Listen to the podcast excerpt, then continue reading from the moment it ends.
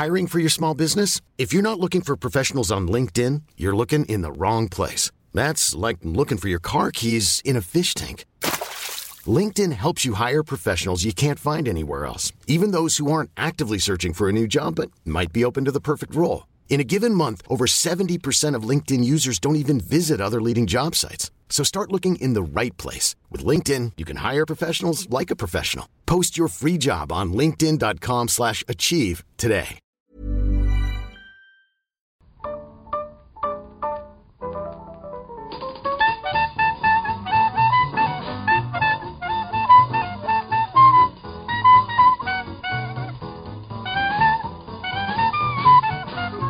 Muy buenas, amigas y amigos. Bienvenidas, bienvenidos una semana más al podcast Reload, programa sobre videojuegos que hacemos desde anightgames.com. Lo hacemos y lo seguimos haciendo porque no, no está claro cuándo podremos irnos de vacaciones. No, no- no lo hemos hablado mucho todavía, pero es que claro, con esto de los eventos digitales, mínimo hay que esperar a, a Ubi con su Ubisoft Forward y a Microsoft con, con lo que sea que nos enseñe en julio. Creo que no tiene nombre el evento. Así que, bueno, ya, ya lo veremos. De, de momento a aguantar el calor de estos días. No hay, no hay vacaciones, ya no existen. Es el E- antes era E3 cinco días al año, ahora es E3 todo el año. Bienvenidos al infierno. Es el mejor argumento pro E3 que he escuchado en mi vida, tío. En mi vida. Por si hacía falta más, ya ves. Eh, claro, es que vamos a empalmar eh, con, con Los Vengadores el 4 de septiembre. Por desgracia, sabéis que es un juego que está prohibido en este podcast. Ha habido un, un vídeo, este War Table con nueva información, pero Víctor dice que no. Que no, que del Hulk y de Kamala no se puede hablar, ¿no? Se mantiene esa norma, Víctor. Y en este podcast, juegos de superhéroes, solo ha habido, hasta donde yo sé, dos buenos. Uno fue Capitán América, desarrollado por eh, eh, Next Level, se llama el estudio ese. Creo que sí, siempre confundo Next Level y Secret Level, pero creo que Next Level, creo que es. Capitán América y el juego de Hulk. Que es la hostia. Te De- recuerdo que jugamos. de la furgoneta de tacos. Sí, efectivamente. Que podías romper todos los edificios de la ciudad a puñetazos. Hombre, Increíble ese juego. ¿Seguro que no se os ocurre más juego de superhéroes que mole? Crackdown Seguro. 1. No me, no me suena a ninguno, ¿no? Bueno, pues nada. No es que no hay, no han salido muchos. No, no hay muchos juegos de superhéroes. Blast from the Past aquí con el increíble Hulk de, de Sega, ¿eh? que el, el bueno del Dr. Boyfart acuñó ahí el término componente cabra, Es verdad, es verdad. que es la única vara de medir buena para, para los sandbox. Y, Tiene y muchísimo componente cabra ese Hombre, juego. hombre, hombre, hombre. Hemos escuchado a Víctor y a Marta, pero tenemos hoy también en la llamada del Jitsi a Omar Álvarez. Hola, ¿qué tal? Encantado. visto de broma mi inseguridad. Hago eso de cómo te presento. Porque, bueno, muchas cosas aquí podemos decir. Eres periodista, fuiste relaciones públicas de Nintendo. De hecho, si volvemos a hacer memoria, en Eurogamer te conocimos durante un tiempo como el señor Nintendo. es verdad, es Estuviste verdad. ahí respondiendo Sí, sí. preguntas en el sofá. Y ahora eres di- director creativo en Biz. Sí, sí, sí. ahí La con- verdad es que... Con los youtubers. Que exactamente, ese es un poco el camino. Eh, lo, de, lo de Xavi Robles metiendo nombres es increíble, ¿eh? Porque luego se quedan como... Lo del señor Nintendo lo dijo como jaja y, y se me quedó años. Pero había gente y tal que de verme de, de Eurogamer se acordaba, incluso lo decían en, en el metro, te lo juro por Dios, ¿eh? Y es como, no, no entiendo, tío. Lo del rock igual, lo de... Lo del SOP también. Como un- Potter conmigo, ese es menos, Sí, menos sí, sí. de dominio ese público, menos, pero también, sí. Es increíble la capa de... Bueno, Xavi, si pues- cobrara, si cobrara royalties por los motes sería todavía más rico, cabrón. Ya ves, pues sí, pues aquí estamos, ahora mismo. Muy, muy gustoso de, de venir al podcast. Y es verdad que estaba pensando ahora un poco como la justificación de, de por qué estoy aquí. Y aparte de porque, bueno, pues me habéis invitado y, y me gusta mucho y me apetece. eh, me siento un poco como el niño que tenía la Neo Geo. ¿Sabes? Sí, el niño que tenía la Neo Geo. Joder. Es Claro. tal, tal cual, eso, sí, sí. El niño que tenía la Neo Geo y, y de repente ibas a su casa y veías el Metal Slug Y, y obviamente tenía como un jardín con mm, bonsáis, imagino, un porche aparcado. Yo imagino, obviamente no vi una Neo Geo de niño en mi puta vida, pero imagino que el que la tenía era esa persona. Era el hijo de, de Futre, ¿no? Y ya está. Pero, pero, pero entonces, claro, es un poco patético. Ese yo obviamente no tengo ni jardines, ni bonsai, ni Ferrari, ni nada, pero sí tengo un ordenador pepino que me compré y unas gafas de realidad virtual y el Half-Life. Y, y quiero empezar, o sea, luego cuando hable un poco del juego, es lo primero que voy a decir como que es una putada. Y que es esa situación, ¿no? Que muy poca gente lo está disfrutando o incluso está un poco fuera de la conversación porque sí o sí estamos hablando de un juego que cuesta 2.650 euros. Ya ves. Te pongas Sí. como te pongas. Además, Queríamos, queríamos hablar de Half-Life Alyx, vaya, porque estos días a mí me ha vuelto a la cabeza jugando a The Last of Us y hablando de los juegos de físicas, ¿no? Y esa cuerda que recuerda un poco a los puzzles de Half-Life 2. Y, Sí. y claro, está ahí Half-Life Alyx, que también es un juego basado mucho en físicas, que, que requiere que actúes como lo harías en esa situación, digamos, en el mundo real. Y, joder, creo que, que viene a cuento, ¿no? Que, que, que es, verdad que está el peligro y es una pena de olvidar Half-Life Alyx cuando tengamos que hacer la lista de los mejores del año. Y, y no, no en el reload. el- No, el... Bueno, yo hablé con... Estoy... es- eh, no, no me lo he acabado, todavía estoy jugando. Eh, tiene, es un poco juego de tragos cortos por tres motivos, yo creo. Uno, eh, bueno, yo me lanzaba aquí a hablar de Half-Life Alyx ya, pero entiendo que, que sí, ¿no? Podemos empezar por ahí, sí, sí. ¿Sí? O sea, hoy, le- uf, uf, es que hoy el podcast va a ser una montaña rusa de emociones, ¿eh? Así que alterar la estructura es, es lo, lo- lo menos que podemos hacer hoy. Pues como queráis. Yo creo que tiene mm, tres patas por las que se disfruta o está pensado para jugar un poco de forma capitular. La primera es, eh, tiene una implicación física el juego. Eh, bastante grande. Bastante mayor de la que yo pensaba. Entonces, no solamente porque estás jugando de pie y tienes que moverte en, una zona del salón, sino porque eh, te exige más pensar en el espacio en el que estás jugando, ¿vale? Todo el rato. Y en rebuscar, moverte, agacharte, mirar dónde están las cosas. En ese sentido es un poco eh, Last of Us a la hora de recolectar cosas por el escenario. Y una parte muy interesante del juego es mirar el escenario, ¿vale? Aquí yo os aseguro y os adelanto que eh, si los comparas es como comparar un- el Mario Bros. de NES con la Play 5. O sea, quiero decir, la implicación que tienes cuando exploras algo en Half-Life Alyx no existe ni ha existido en un videojuego ni parecido. Entonces, eh, hay como tres puntos aquí. El físico, el de que la experiencia es como tan sobrecogedora y estás tan en otro mundo que al rato te cansas. O sea, al rato necesitas un poco como realidad. Y te quitas el casco y es bastante increíble el momento de... Ah, joder, he estado en otro sitio. Pero muy tal cual, ¿eh? Eh, yo en casa, evidentemente, esto ya sabéis que suele pasar con la realidad virtual, que acaba siendo como una especie de demostrador. O sea, soy, ahora- soy relaciones públicas de Valve. Antes era de Nintendo y enseñaba los juegos, pero ahora no. Viene la gente a mi casa y se pone el puñetero casco y media hora de intro que estoy harto de verla. O sea, no puedo más. Como cuando vi, no sé, 40 veces el nivel... ¿Qué 40? 50. El nivel del bayonetados del avión enseñándolo a ti, entre otras personas, a vosotros dos, a Pep y a, y a Víctor, a Marta no pude, de aquella. Pero, pues... Se libró. eh, sí, sí, sí, sí.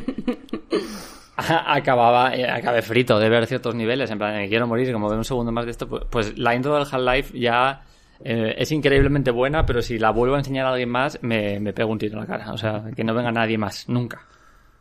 Y, y eso, y la, la última diría que, que es porque porque tampoco te quieres joder el juego, ¿no? O sea, sí que tiene esta parte como de... eh, El propio juego está pensado como para que vayas parando.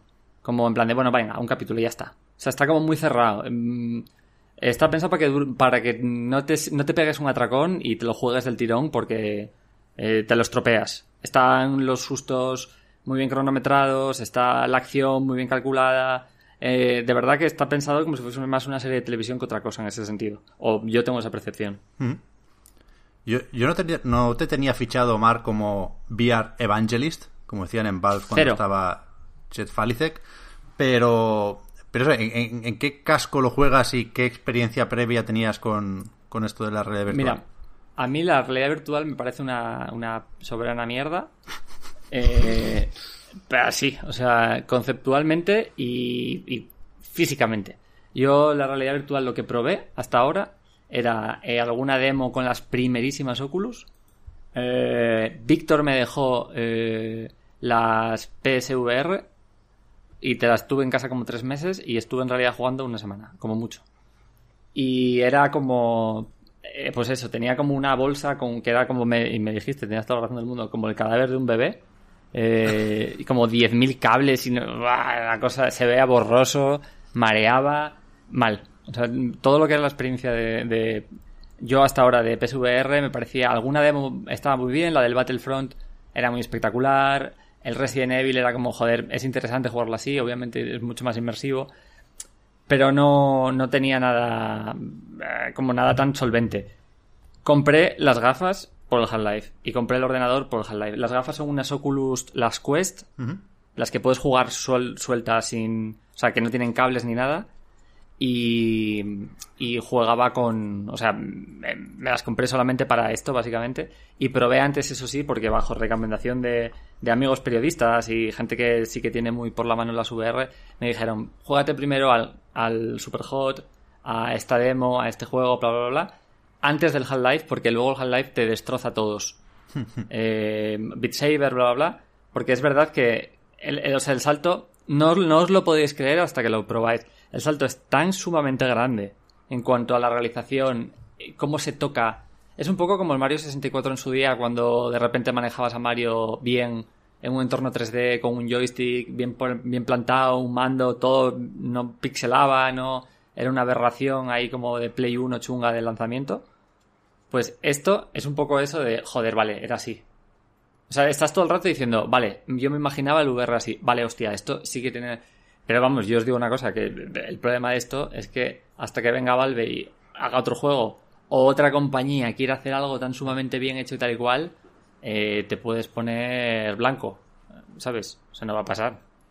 Entonces, Claro, eso, es jodido porque el...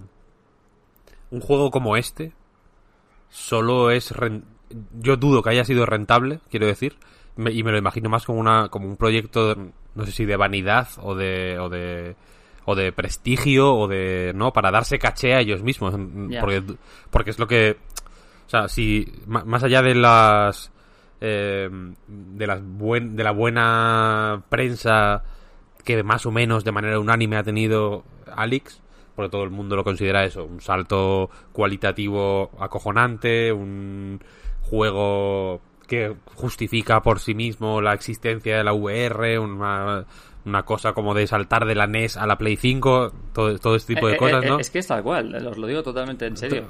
todo O el mundo todo el mundo opina eso quiero decir entonces yo entiendo que algo de verdad hay, hay ahí pero si, si hay algo que ha calado más que eso es el hecho de que nadie está hablando de, pu- de un puto juego que a efectos prácticos es el Half-Life 3 100%. ¿no? Después Eh, de años, años y años dando la puta chapa con el Half-Life 3, el Half-Life No, no. 3, tal, Eh, ahora sale un Half-Life duda. 3 y es tan revolucionario como el 2 o más, ¿no? Y, y de pronto nadie habla de él por, por mil motivos, ¿no? Entonces entiendo que no es rentable, nadie va a meterse en el puto follón de dinero y de todo que es hacer un juego Total. de este tipo para, para que no lo juegue nadie. Total. Eh, creo que es una rara avis, además, de... Eh, Creo que esto es un capricho personal del Gabe Newell, de que ha probado las VR y ha dicho, yo voy a hacer algo decente con esto. Porque no tiene ningún sentido. Y creo que hay una parte de este momento de soy el niño de la Neo Geo, de como la propia Valve silenciándolo de alguna manera, creo que hay una parte como de responsabilidad pública, de que si os fijáis esto salió en medio del coronavirus, cuando la cosa no estaba para hostias, eh, hay una parte de... De verdad, vamos a hablar de que el juego del año y la cosa más interesante que ha salido últimamente vale, pues eso, 2.600 euros mínimo. O bueno, que luego va a venir siempre el típico en plan de, ¿lo puedes jugar? Bueno, Vale, 2.000. ¿Qué más da? Eh, creo que hay una parte de, de- El salto es tan bestia que no se va a entender. Y lo que dices del Half-Life 3, es que esto es la parte B. Os he hablado hasta ahora de la experiencia, pero como juego de Half-Life es la hostia. ¿Sabes? O sea, Claro, como, claro, por, ju- por eso lo digo, sí, sí. como intuición dentro del mundo de Half-Life, introducción es igual de perfecta que el Half-Life 2. Está súper bien pensado. eh, en la historia tiene un montón de giros que para el fan eh, son súper interesantes. Eh, no sé, el gameplay, el diseño de, de momentos, todo está a la altura exactamente igual que Half-Life 1 y Half-Life 2 y para mí esto es Half-Life 3 y el 4 y el 5, como lo quieras llamar. Pero sí, sí. Pero es verdad que no sé, ¿quién va a hacer esto? ¿Sabes? ¿Quién? Eh, una Nintendo con un Metroid haciendo algo así, ¿sabes? Pero eh, es que no puedes hacerlo porque es muy caro, la tecnología está muy rota todavía. Eh, tengo la sensación también cuando eso, vengo a hablar de la VR, me siento como un poco... Suena a meme de señor Barnes con el skate, suena como ya algo de hace tres años. Como muy viejuno, de... Pero precisamente estuve viendo un cómo se hizo del Mandalorian, ¿vale? Que la serie está de Disney Plus de, de Star Wars. Bueno, Víctor, no sé si te lo ha confesado, pero es, es fan de Baby Yoda. Yo soy fan número uno de Baby Yoda. Normal. Y, y el, el productor, que es el Fabre, explica que el juego se ve, eh, o sea, la serie está hecha con partes con el Unreal Engine, o sea, una parte como muy de gaming, muy, muy interesante y muy, muy potente. Y explica una parte como hizo el Rey León, ¿vale? Que es el director del Rey León, la, está en 3D, y la grabó entera con gafas de VR. Y cuando enseña cómo se hizo, la grabación del Rey León, me quedé bastante loco porque tiene mucho sentido. Porque básicamente hicieron el videojuego de la película del Rey León, digamos, y él con las VR se iba metiendo dentro del mundo, iba decidiendo dónde el cámara grababa, porque estaba grabado con un cámara físico. ¿Por qué cuento este rollo? Eh, porque creo que las VR ahora empiezan a tener un sentido más grande a través de estas aplicaciones que de verdad están saliendo. Creo que las VR han salido sin aplicaciones reales de lanzamiento en su día, sin una demo Mario 64, sin una aplicación que la gente diga, vale, esto tiene sentido ahora. Quitando, vamos a ser realistas, porno y cuatro mierdas más que la gente utilizaba. El, el Beat Saber creo que sigue siendo Sí. el juego más vendido en realidad Sí, virtual sí. Y, y tiene cierto sentido, ¿eh? Nos gusta o Todo no. el sentido del mundo. Está bastante bien. Mi novia juega al Beat Saber. Quiero decir, es una cosa que puedes ponerte el casco y entenderlo en tres minutos, flipar y jugar. Sí, sí. Eso es lo que hace falta. Y que no, no marea para nada. Sí, sí, sí. Eso es otra cosa, por cierto, del Half-Life que no marea. Eh, hay un modo que es morir de vómito, si quieres. Que es que puedes manejar a Alex eh, caminando. El juego tiene como tres movimientos. Eh, está pensado como para que proye- proyectes tu, tu salto, ¿no? O sea, tú no caminas, tú, digamos que decides con un botón dónde va Alex. En plan de, quiero que te pongas ahí. Le das y hace como un efecto de zoom, como muy ligerito, que hace que no te marees. ¿Por qué? Porque el cerebro, como tú ya has decidido dónde quieres ir y lo has marcado con el joystick, cuando llegas allí, digamos que eh, has aparecido, donde ya querías. O sea, ya está- habías adelantado esa información. Cuando haces el movimiento tipo como si fuese el Skyrim o un videojuego normal con el joystick y te mueves por el escenario, eh, si quieres moverte así, es mm, potar en 10 segundos y hospital. Hostia, pero el juego no, no, no te anima a que seas valiente y lo pruebes. O sea, no, no, no, no hay vistas de acostumbrarse a eso. Yo quería jugar así, joder. Caminando. Sí. Es difícil, es Ni difícil. de coña. No, no, y aparte lo, lo otro lo otro funciona tan bien y te acostumbras en 10 segundos que olvídate. Sí, sí, sí, sí. Y es como, como orgánico, ¿sabes? No... ¿Por qué es orgánico? Porque en ningún momento va a pasar el momento en plan las tofas de que te vienen 100.000 zombies y tienes que ir corriendo por el escenario y saltando. El juego está diseñado y escrito para que los enemigos te vengan apareciendo así, oigas un ruido ahí y te tengas que esconder, pero ya está. O sea, no es eh, Uncharted 4, obviamente. No es vertiginoso. No puedes hacer juegos vertiginosos. Yo sí he jugado a algunos de estos de lanzar la pastilla y no. Nunca me han convencido, ¿eh? El Paper Beast este de Eric Chahi eh, funciona igual, vaya. Y no tiene... En PlayStation no tiene, de hecho, modo de caminar libre. Es solo, solo se puede jugar eh, con el movimiento este por tramos. Que a mí, por ejemplo, en Doom no me moló nada.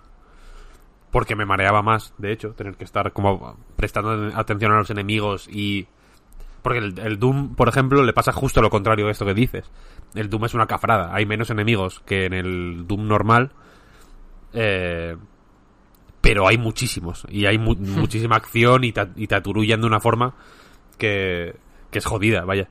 Tener que pensar en man- manipular a tu avatar por ese mundo y encima protegerte de los enemigos, etcétera, etcétera. Ahí se, se les fue un poco la olla. Pero pero en el Paper Beast, eso, solo en, en PC sí que han metido, creo, movimiento continuo, pero en PlayStation VR es solo teletransporte.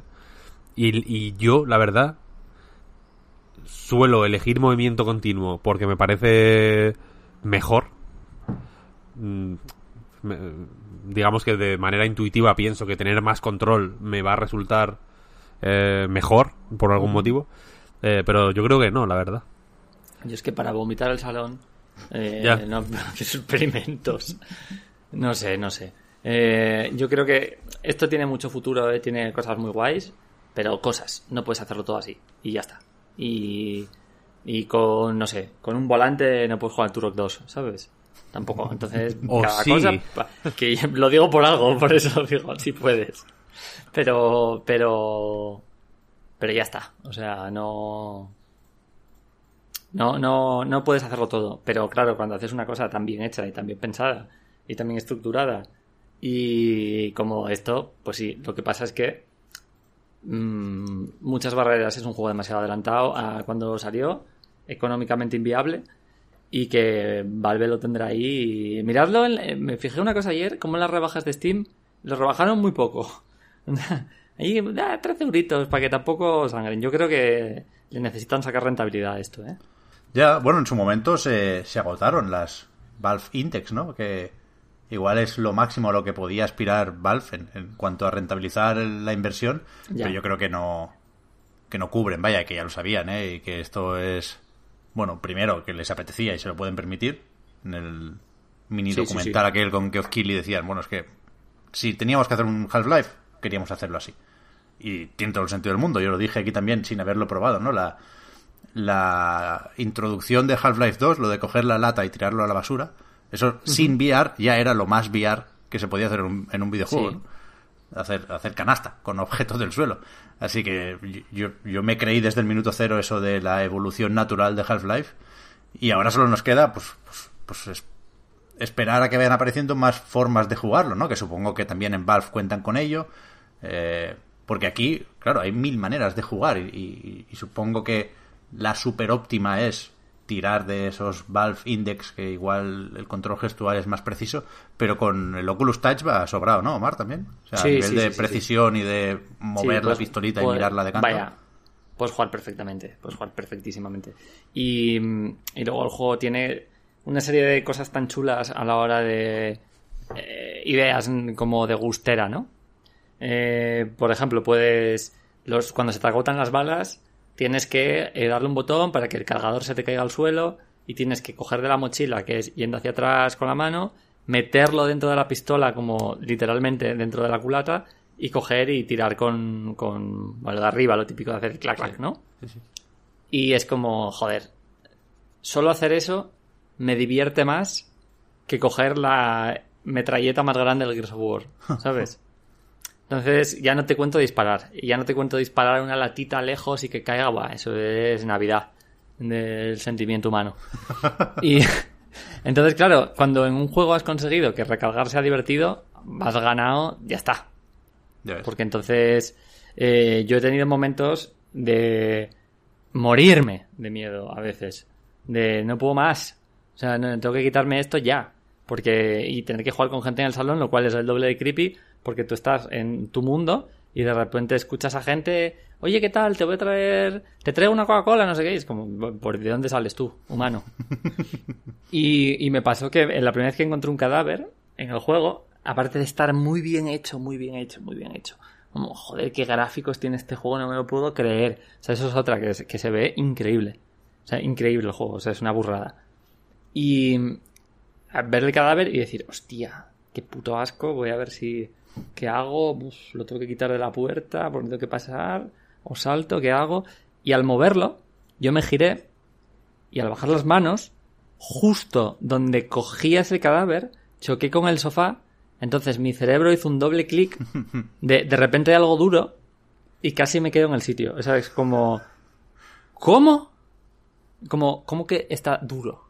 Esto cuando lo tocas y dije, joder, me quité las gafas me de mongol que estás dándole al, al sofá.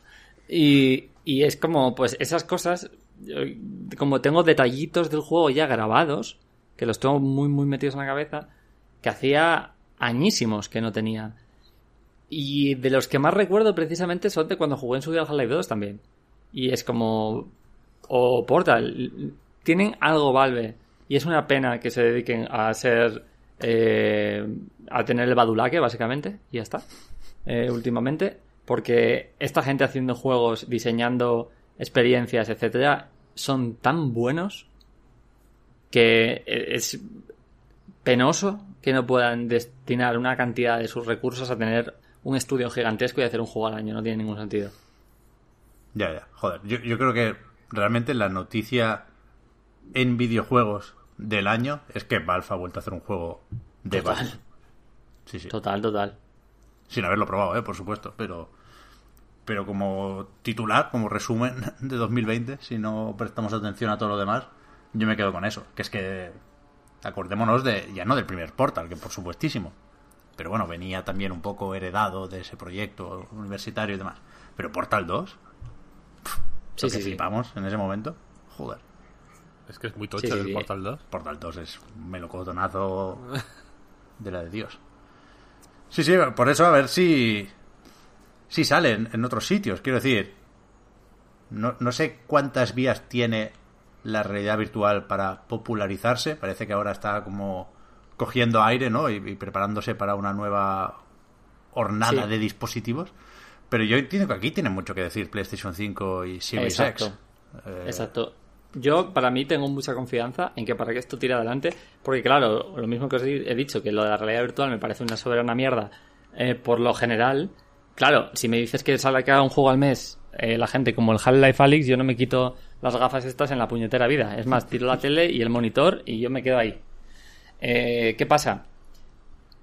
Mi esperanza honesta es que la PS5... lo- mira, por ejemplo, lo mismo que el juego de Iron Man creo que está súper bien. Eh, tengo entendido. Eh, que que va a salir. Sí. Hostia, a mí el último que- tráiler me pareció muy malo, pero tenía. O sea, tenía la, la, la idea, por gente que lo había probado en eventos y demás, que estaba bien. Exacto. Sí, Todo el mundo que lo ha jugado y bastante ha dicho que es súper bueno. Y que es cortita, pero que es una experiencia bien hecha, bien diseñada, bien planteada y puede tener sentido. Yo tengo la. Yo para mí lo- el problema de las VR en la Play 4 es que ha sido una pechada. Que ni, las, ni la Play 4 tenía capacidad, ni bien hecha por Sony por apostar por el futuro. Pero espero que PS5 sí que pueda tirar bien o las VR actuales o unas futuras más mejoradas y sea una cosa más pop.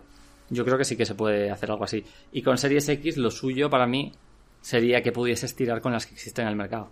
O sea, que hagan un momento de... No, tío, si tienes unas Oculus, tira con los Oculus. O algo más PC amigable, no sé. Ahí sí que tendrías una cosa como, hostia, qué, qué chulo, qué bien. Ya. Si no, Eh, Esa promesa No, estuvo no. ahí, o sea, recordemos, y no, es- no es por recordar una promesa incumplida, ¿eh? Se dijo que, que One X sería compatible con Oculus. Y que por, por eso tenían un acuerdo y traía el mando de Xbox One y, y demás. Pero a lo mejor no pudo ser con One X porque no querían dejar atrás a la One S. ya. Y con Series X sí, lo van a hacer. Quiero decir, esta semana hemos tenido dos noticias que podíamos meter aquí, en cierto modo. ¿no? Primero que Facebook ha comprado eh, Radiant Down, no por su trabajo con The Order 1886, sino por Lone Echo y compañía, ¿no? Juegos de realidad virtual que también tienen muy, muy buena fama y que a Oculus Studios, en este caso, pues le interesa quedarse para ellos. Y que eh, Microsoft cierra Mixer y de alguna forma se alía con Facebook Gaming y, y- y anima a la gente de Mixer, creadores y comunidad, a pasarse a Facebook, ¿no? Quiero decir, por un lado tenemos a Facebook todavía apostando por la red virtual y por otro tenemos una especie de alianza no, no sé cómo de firmada entre Microsoft y Facebook, con lo cual, yo que sé, Phil, métele un Oculus efectivamente a, a la Series X. Quiero decir, las Quest con el cable este, Oculus Link se llama, eh, es todo el mundo dice que es la mejor puerta de entrada Sí. a la realidad virtual. Yo, mira, eh, tengo, a mí me han comentado, es que claro, me metí en el mundo del PC, yo soy de Mac, solo por esto y de repente el infierno, o sea, todo, ¡buah! o sea, eh, eh, eso otra, perdón, perdón, pero tengo mucho que decir aquí, perdón, perdón. Eh, solo os digo que el primer día para meterme en la historia y que funcionase, me dijeron, lo que te tienes que hacer es meter dentro de las gafas de las Oculus en el menú desarrollador. Y dije, yo a ti te mato. O sea, ¿cómo? Tienes que meterte en el menú de desarrollador, darle a puedes abrir aplicaciones de no sé qué, eh, bajarte un programa de pago que se llama Virtual Desktop, que lo que te permite es como controlar el script. Mm, O sea, es un follón que para un usuario, eh, alguien que trabaja en Nintendo y alguien usuario de Apple, que es como me des más de dos botones me va a dar un calambre. Eh, por Dios, o sea, muy mal, muy mal en ese sentido. O sea, cero, cero bien, muy Facebook. Mark Zuckerberg, eh, brr, como no entender nada, de, se lo van a programar para él, alguien se lo va a dejar en su casa puesto, pues igual. Eh, fatal. Y no sé, creo que que Red Down está haciendo juegos Mixer, no sé yo, eh. No sé, me parece mucho pantano. Como. ¿O haces de verdad un sistema más barato?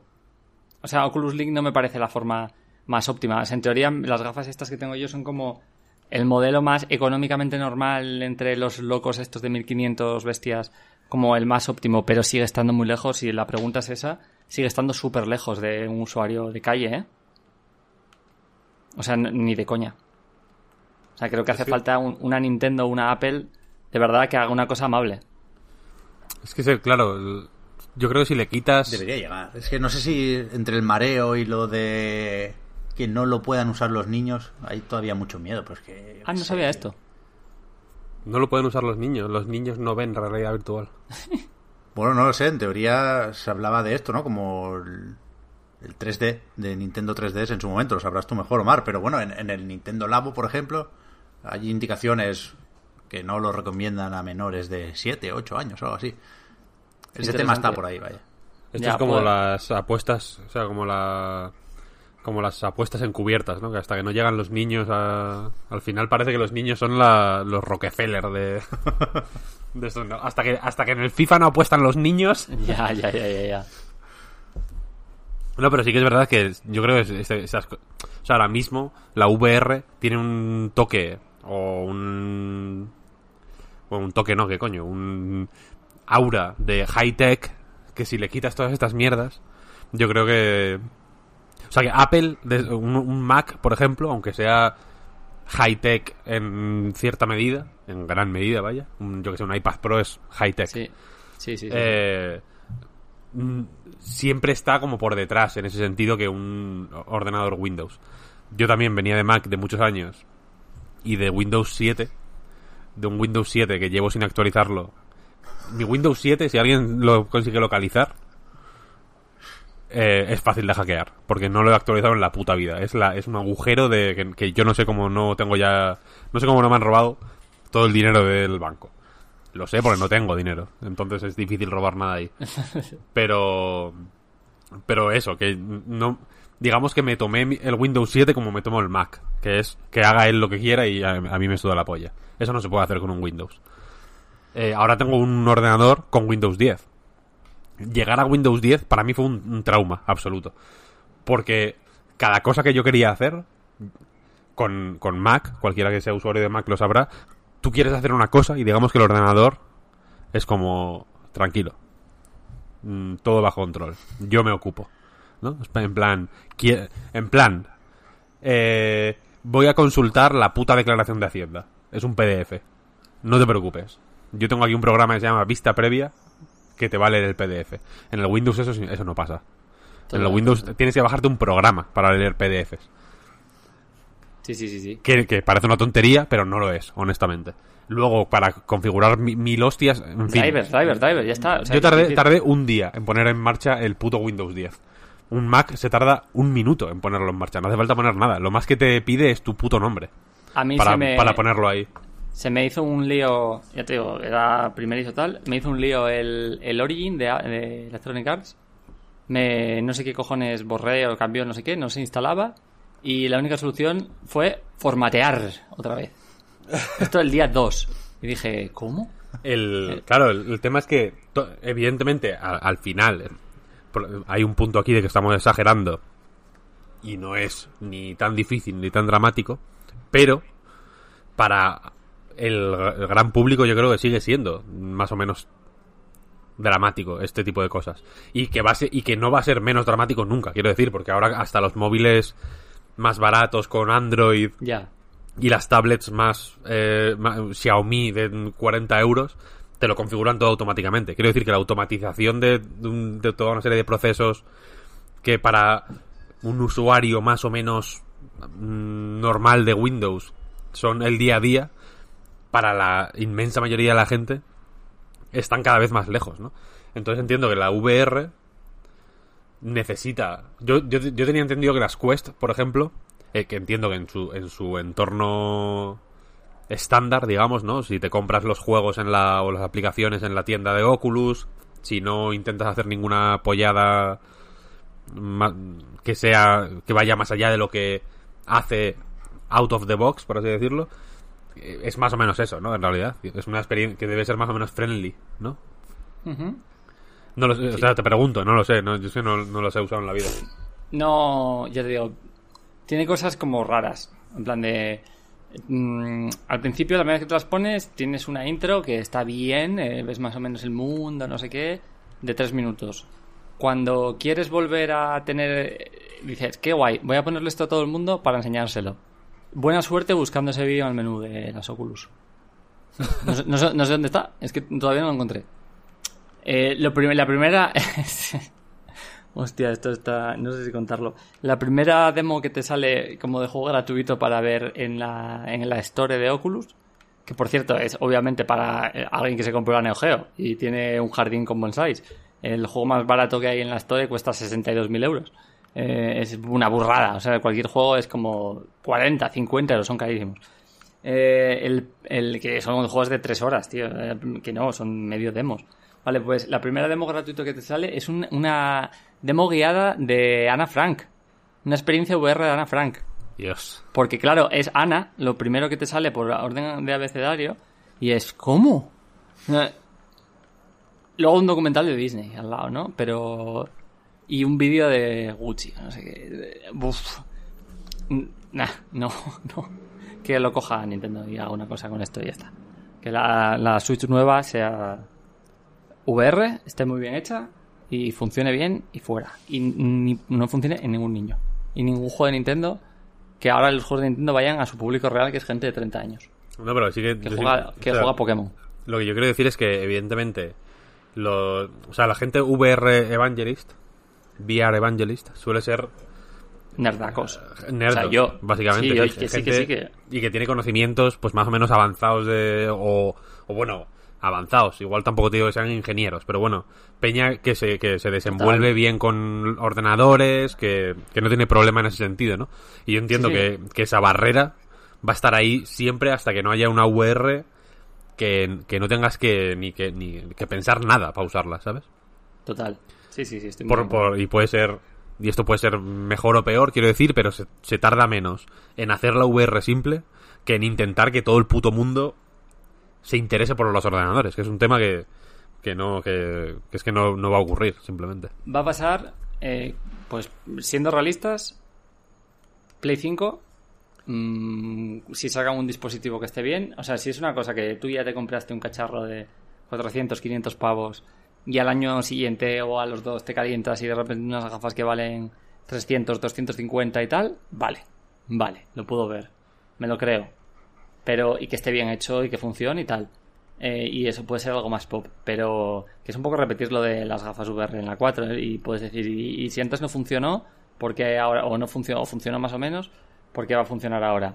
Joder, porque no estaba la tecnología preparada, fin. No, o sea, buen intento, se agradece, pero mm, honestamente como usuario, eh, y ya está, mm, considero que no estaban No es, no es la misma experiencia ni de coña que puedes tener con Half-Life Alyx. Lo que has visto en cualquier. En, no sé. En Gran Turismo. No, Gran Turismo no. ¿Cómo se llama el, el de coches? Sí, bueno, Gran. Gran Turismo era VR. O el El Drive se podía, sí, pero antes estaba Sí. el Drive Club VR. Eso, Dri- Drive Club, ¿sabes? Es como que te lo ponías y era el Ridge Racer. Play uno. Sí, era heavy ese. No podía, pero ni un poco. Puta locura, estás contando. Ay. Ah, Precisamente un juego que venía de ver, de que decías, joder, tú a qué asocias el Drive Club? A gráficos increíbles, ¿no? Pues no puedes hacer que la experiencia VR sea, mira, Drive Club son gráficos increíbles, pero la experiencia VR es el, el, el, el Ridge Racer de la Play 1, por, por lo que sea. Dices, ah, vale, pues ¿qué está fallando aquí? Pues ya lo sabes. Está claro, está claro. A ver, a ver si es una de las muchas alegrías que espero que nos traiga la, la Next Gen. No te va a traer ninguna alegría la Next Gen. ¿Qué dice, loco? va a ser todo, va a ser todo dramas. O sea, mínimo, mínimo, mínimo, el parche del Cyberpunk. Esto es un Joder. enlace, un conato de enlace de temas. Bueno, bueno. Yo lo lanzo y si, si entra, entró, vaya. Gol, gol, ya está. Si nos, Cuadra. si nos parece a todos bien pasar al Sí, sí, sí. Night City Wire, episodio 1. Es un- uno de estos eventos digitales de CD Projekt que tendrá continuidad.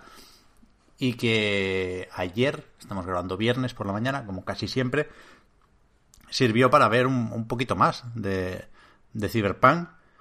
De una forma un poco cuestionable, yo, yo creo que había dos conclusiones claras para sacar de este vídeo, que es que el tráiler y lo que se vio del juego pues es moderadamente increíble. De hecho, se hizo coincidir con un- la publicación de una serie de avances en varios medios y, bueno, se ve, se ve que ha gustado, faltaría más.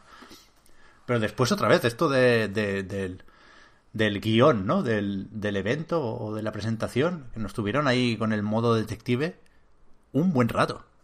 No sé si fueron siete minutos de reloj, le- leí decir a alguien, pero se centraron en una cosa que no, que igual no era tan importante como quisieron hacernos ver, ¿no? Pero vaya, es lo de menos, ¿eh? A mí, o sea, a mí se, se, se me subieron las ganas de Cyberpunk ayer.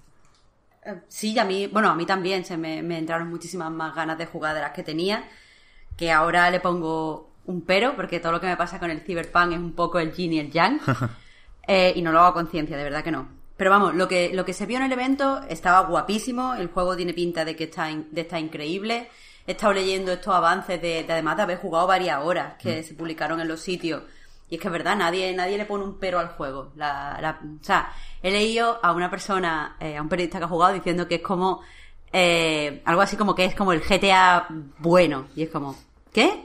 Madre mía. O sea, que tengo muchísimas ganas. Es cierto que, que lo que comentas del evento pudo ser un bajón, pero también que eh, han, hablado ya de tantas cosas que tiene que ser difícil encontrar un aspecto de Cyberpunk que no hayan comentado ya. De hecho, lo que decía que le pongo un pero, que es que para mí la comunicación de Cyberpunk es siempre el yin y el yang. O sea, aquí la parte buena es que mm, qué vídeos más increíbles, que bien se vio todo, qué ganas mm, más grandes tengo de jugar. El yang es que media hora después sacan la noticia de que puedes escoger entre varios tipos de pelo público. Y es como, ¿pero por qué? ¿Pero por qué están haciendo esto? Hombre, Y pushing the Pep, boundaries. Pero vamos a ver, Pep. Eso yo Pero creo que es ver. culpa, culpa de los medios por, por... Quiero decir, hay, hay- hay- tiene que llegar un momento en el que nos callemos, ¿no? Cuando, cuando dicen estas bobadas. Pues yo entiendo que es, es chistoso, ¿no? Lo de los be- bellos públicos, está bien, no pasa nada. Me, me he quedado como cuajado, ¿no? Se me, ha, se me ha quedado ahí como el cerebro medio frito. en- en Hombre, que estamos aquí hablando de los pelos públicos, los tipos Sí. de pelo público, de los muñecos del ciberpunk. Que es que de verdad es mi corazón. A mí, yo lo, lo estaba viendo ayer, efectivamente, me pareció gracioso. En cierto momento, ¿no? Porque eh, no sé quién lo ponía, ni, Nivel en Twitter o algo así, en plan. Tal, no sé qué, no sé cuál. Cinco, bellos, cinco tipos de vello público, no sé cuál. Eh, y pensé, es gracioso. Y luego pensé, ¿por qué es gracioso esto? ¿Y por qué, o por qué es reseñable esto? De alguna forma. Quiero decir, a mí esto me da curiosidad. ¿Qué papel va a tener, qué papel van a tener los genitales en este juego para que personalizarlos de esta manera sea importante, ¿no? O digno de, men- de mención en nota de prensa. A ver, que el juego está ya súper genitalizado de antes. Quiero decir, entre una, una promoción que sacaron en el que pues destacaban especialmente los genitales de, de una mujer trans y el hecho de que te puedas cambiar el tamaño del pene, que también han anunciado a diestro y siniestro. Por otro lado, no te puedes poner chochazo y eso me molesta. Pero el caso, eso, que han anunciado lo de... Bueno, que puedes cambiar el... O sea, que como, como que el... La personalización de los personajes tiene pinta de que está muy genitalizada y como muy pendiente de, de la sexualización. O sea, veo, veo, ¿qué, ¿qué sentido tiene en realidad? Que puedas tener seis tipos diferentes de, de vello púbico cuando no hay tanta, por ejemplo, diversidad en formas de cuerpo. Es raro. Eh, no sé, no sé, me parece que, que es simplemente como para, para llamar la atención y que el juego parezca mucho más edgy, pero el juego ya se ambienta en una eh, en, en un futuro cyberpunk, no necesita ser más edgy, es edgy por definición. Esto es lo que yo quiero decir. Esto, a eso me- ahí, ahí voy, ahí va, Ah, vale. Quiero decir, si dice, si el juego, como yo espero, por cierto, tiene algo que decir sobre, sobre eso, sobre esos temas, y, y de ahí el énfasis en ponerte una pollaza, yo me voy a poner una pollaza. Si puedo ponerme una polla de 7 metros, me la voy a poner. Si, si puedo abrir las puertas con la polla, lo voy a hacer. Pero quiero decir Eh, que el, el juego, ¿qué quiere decir sobre, so- sobre esos temas? Como dices, no hay, quiero decir, no hay nada más edgy que el cyberpunk. No hace falta... ¿A quién, o- quiero decir, ¿a quién choquea esto? ¿No? Porque entiendo que es un, que tiene un poco de shock value. El, el, el decir, no, no, y, y, y puedes personalizarte el vello público. ¿No? Eh, esto no es un juego como esos juegos que, que has jugado hasta ahora, ¿no? Para bebés. Aquí puedes ponerte la megapolla y puedes ponerte un afro, si quieres, en los huevos. Eh, no, en plan, vamos a romper aquí la... la... Ya no, no, es que no va a ofender a nadie, ¿no? yo sigo viendo Ni las viejas se van a Total, asustar por esto. Por ¿no? Las- mucho que, le- que lo intenten, sí, sí, sí. Yo sigo viendo que esto es una fantasía masculina eh, heteronormativa, pero sin duda. No, y, que, y que y que y quiero decir que, la, que la, el, el- aquí, y no quiero decirte que peques de eso, Marta, pero yo lo que estoy viendo es que hay un shockbait. Es un, es un término que se ha, se ha acuñado viernes 26 de junio a las once y media de la mañana. Shockbait. Que Pero es... Víctor, no, no te equivoques, yo no estoy choqueada por esta mierda, yo estoy Ya, absolutamente ya lo sé. cansada. O sea, estoy agotada de que esto sea algo noticiable eh, mí, y claro. que esto se acoja bien cuando el hecho de que, mm, yo qué sé, Eli le dé un morreo a su novia. Claro, claro. Claro, eso, eso es lo que quiero decir, que de pronto es como, oye, cinco tipos de vello púbico. Y, y este es, digamos, el- la pieza que les faltaba para generar todo un tapiz en redes sociales de reacciones, pues, de nuevo, muertas, que no, que han nacido muertas, que no van a ningún lado, que no, eh, que no son semillas de nada, entre los que lo ven como una especie de eh, burla a la izquierda posmoderna eh, que mm, de, de los helicópteros de combate no y toda esta mierda y, o una o un o otra gente que lo ve como una yo qué sé como una loa a la libertad de decisión y bla bla bla es como no es que no, quiero decir no no lo sé, lo veo muerto. Y por eso, por, por eso pre- me pregunto por el contexto. ¿Dónde, ¿Cuál es el contexto? Si, si, si me pongo una... Yo qué sé, tú imagínate que un vello público es una esvástica. Yo qué sé. eh, afeitada en, en- en- encima de la polla. ¿No? Y que, y, que, y que hay escenas en las que, yo qué sé, follas y, y, y la persona con la que vas a follar te dice, ojo, ¿qué es eso? ¿Qué, qué llevas ahí, hijo mío? Del alma. Ya, ya me parecía loco que tuvieras la polla de 7 metros, que has abierto la puerta con, eh, cuando, antes de cruzar el paso de peatones, pero, pero es que encima tienes una esvástica. ¿Qué está pasando aquí? ¿No? ¿Cuál es el contexto de todo eso? Porque en los trailers, o en los vídeos, en los vídeos de gameplay y tal, no ve- veo, no he visto todavía nada que, tenga que ver ni remotamente con, con ninguno de esos temas. Para, para, y lo digo para el énfasis que le están dando a eso. En to- en, porque llevan meses y meses y meses y meses dando la turra, ¿no? Aunque te puedes poner que si la polla así, que si el no sé qué, que si no sé cuál, que ve- el bello público ahora, no sé. Qué pesadilla, ¿no? Es a mí que es que me cansa, a mí que- es que me cansa también. me- Es me- que, sí, yo, yo estoy agotada, pero a, a fin de cuentas creo que, que es lo que dice Omar, es que tiene que ser hecho una fantasía para los tíos, porque fíjate como incluso nosotros hablando eh, aquí, eh, criticándolo, quiero decir, estamos nada más que hablando de- del pelo púbico en relación a pollas, porque todos asumimos que las Claro. tías van a tener chocho como un nenuco. Eh, y, y lo asumimos, porque no, pero es porque has, dicho, Por- porque has dicho que no se pueden poner chochazos. A ver, no sé, es que eso es otra, porque cuando, cuando salió la noticia Yo creo que sí se podrá. de, de lo de las... No, no, no, no, solo ayer leí todas las especificaciones. Puedes cambiar el tamaño de, lo, pues, de las pollas, pero Claro. tú no te puedes poner un chocho gordo de esos que, que se nota cuando... O sea, vamos a ver. Sí, como lo si hubiese diciendo- caído un elefante por ahí, claro. Claro, lo estoy diciendo desde el respeto, pero que eso, No, que eso no. pasa, eso Sí, pasa a muchas mujeres, ¿sabes? El chochazo. Pues no te sí, puedes sí, poner un chochazo porque esto está hecho para los hombres. Y Total. como decían muchas compañeras mías, esto de modificarte el pene es para que las mujeres o, o ciertas periodistas no critiquemos el hecho de que te puedas poner unas tetas mm, de tamaño jumbo max. Entonces, pues eso, eh, todo, cada, cada vez que escucho algo así me da la sensación de, de nuevo, de fantasía masculina de poder y me da pena porque me, me aleja del juego y tengo muchas ganas de jugar porque es que el tráiler se ve muy molón y, y el Cyberpunk siempre ha tenido espacio pues para representar a, a ciertas minorías o diferentes estilos de cuerpo o diferentes pues aproximaciones a la estética en el ser humano. No sé. Ya, pero... Uf, me, ¿Qué, qué suspiro? me meto en este jardín, me salgo, le prendo fuego al jardín y ya está, ¿vale?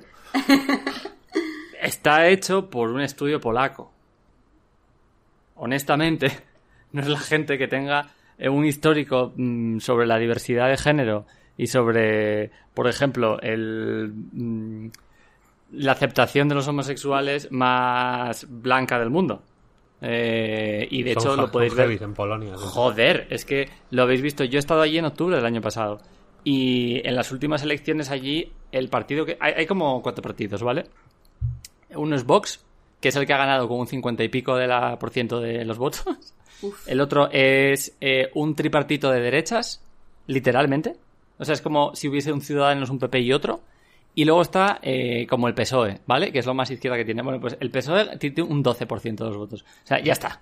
Eh, entonces, tras este análisis totalmente sesgado de la realidad sobre Polonia que acabo de soltar y, y muy cortado, allí cuando, o sea, tengo historias y relatos de amigos que han tenido en gays, que han ido, bla, bla, bla, a un festival con el que estaba yo y se han tenido que ocultar con un tío porque había ligado por una app, eh, porque básicamente el compañero le decía, es que mis amigos no sé si son gay friendlies.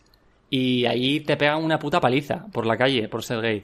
Y lo que hicieron fue eh, ir a casa en plan de... Y le dice el tío, mi colega, pero ¿cuánto, cuánto tiempo lleva, llevas viviendo con ellos? Y le dice, no sé, cinco, o sea, cinco años, cuatro por ahí. Y es como, joder, cuatro o cinco años y no sabes si tus, si tus compañeros de piso son gay friendly. Es el tema, estás muy acojonado para que no se note. Y es una burrada, sí. Hay otra chica que, que Rosa Pistola, que era una DJ que estaba tocando en el festival que fui, que es latinoamericana, eh, pues obviamente pues volvemos a lo de siempre. Eh, cuerpo no normativo, tatuajes en la cara, no sé qué, bueno. Eh, llegó a un bar, era un artista, que iba a tocar un festival grande de, de... No estábamos en un pueblo remoto, ¿eh? Estábamos en Cracovia. Y nada más llegar a un bar, entrar y pedir un- una copa, eh, tres tíos en la barra le escupieron en la cara literalmente. Ah, Vale, pues esto es Polonia. O sea, y sorry, not sorry. Es un país donde la homosexualidad está perseguida, donde hay un montón de leyes. Nada más que te bajas Tinder y si eres gay te avisa de ten cuidado porque aquí existen cacerías. Que este dice, "Mm, no todo el mundo vive muy bien esto. ¿Qué es lo de las cacerías? O sea, porque el ciberpunk es esto. Hay gente allí que lo que hace es que se dedica a, a- a hacerse cuentas como si son gays, cazan a gays extranjeros y les sueltan de hostias. Entonces, a partir de aquí, lo que vayan a hacer con su superproducción, que es un juego que ellos mismos van a mover dentro de Polonia, va a ser noticiable en todo el país. Es un juego que recordemos que en su día esta gente eh, los de CD Projekt, cuando salieron el, primer, el primer Witcher, se lo entregaron a Obama como en, en- aquí hacemos videojuegos así de tochos, como regalo. Quiero decir, el presidente de Polonia, en su día, quiero decir que tampoco se van a mojar una puta mierda. Porque es una cosa que va metida en su cultura. Sorry. Y por eso yo acepto y entiendo que el juego va a tener, va a ser lo justito de agenda como para que en Twitter no se les eche encima. Lo justito, por desgracia.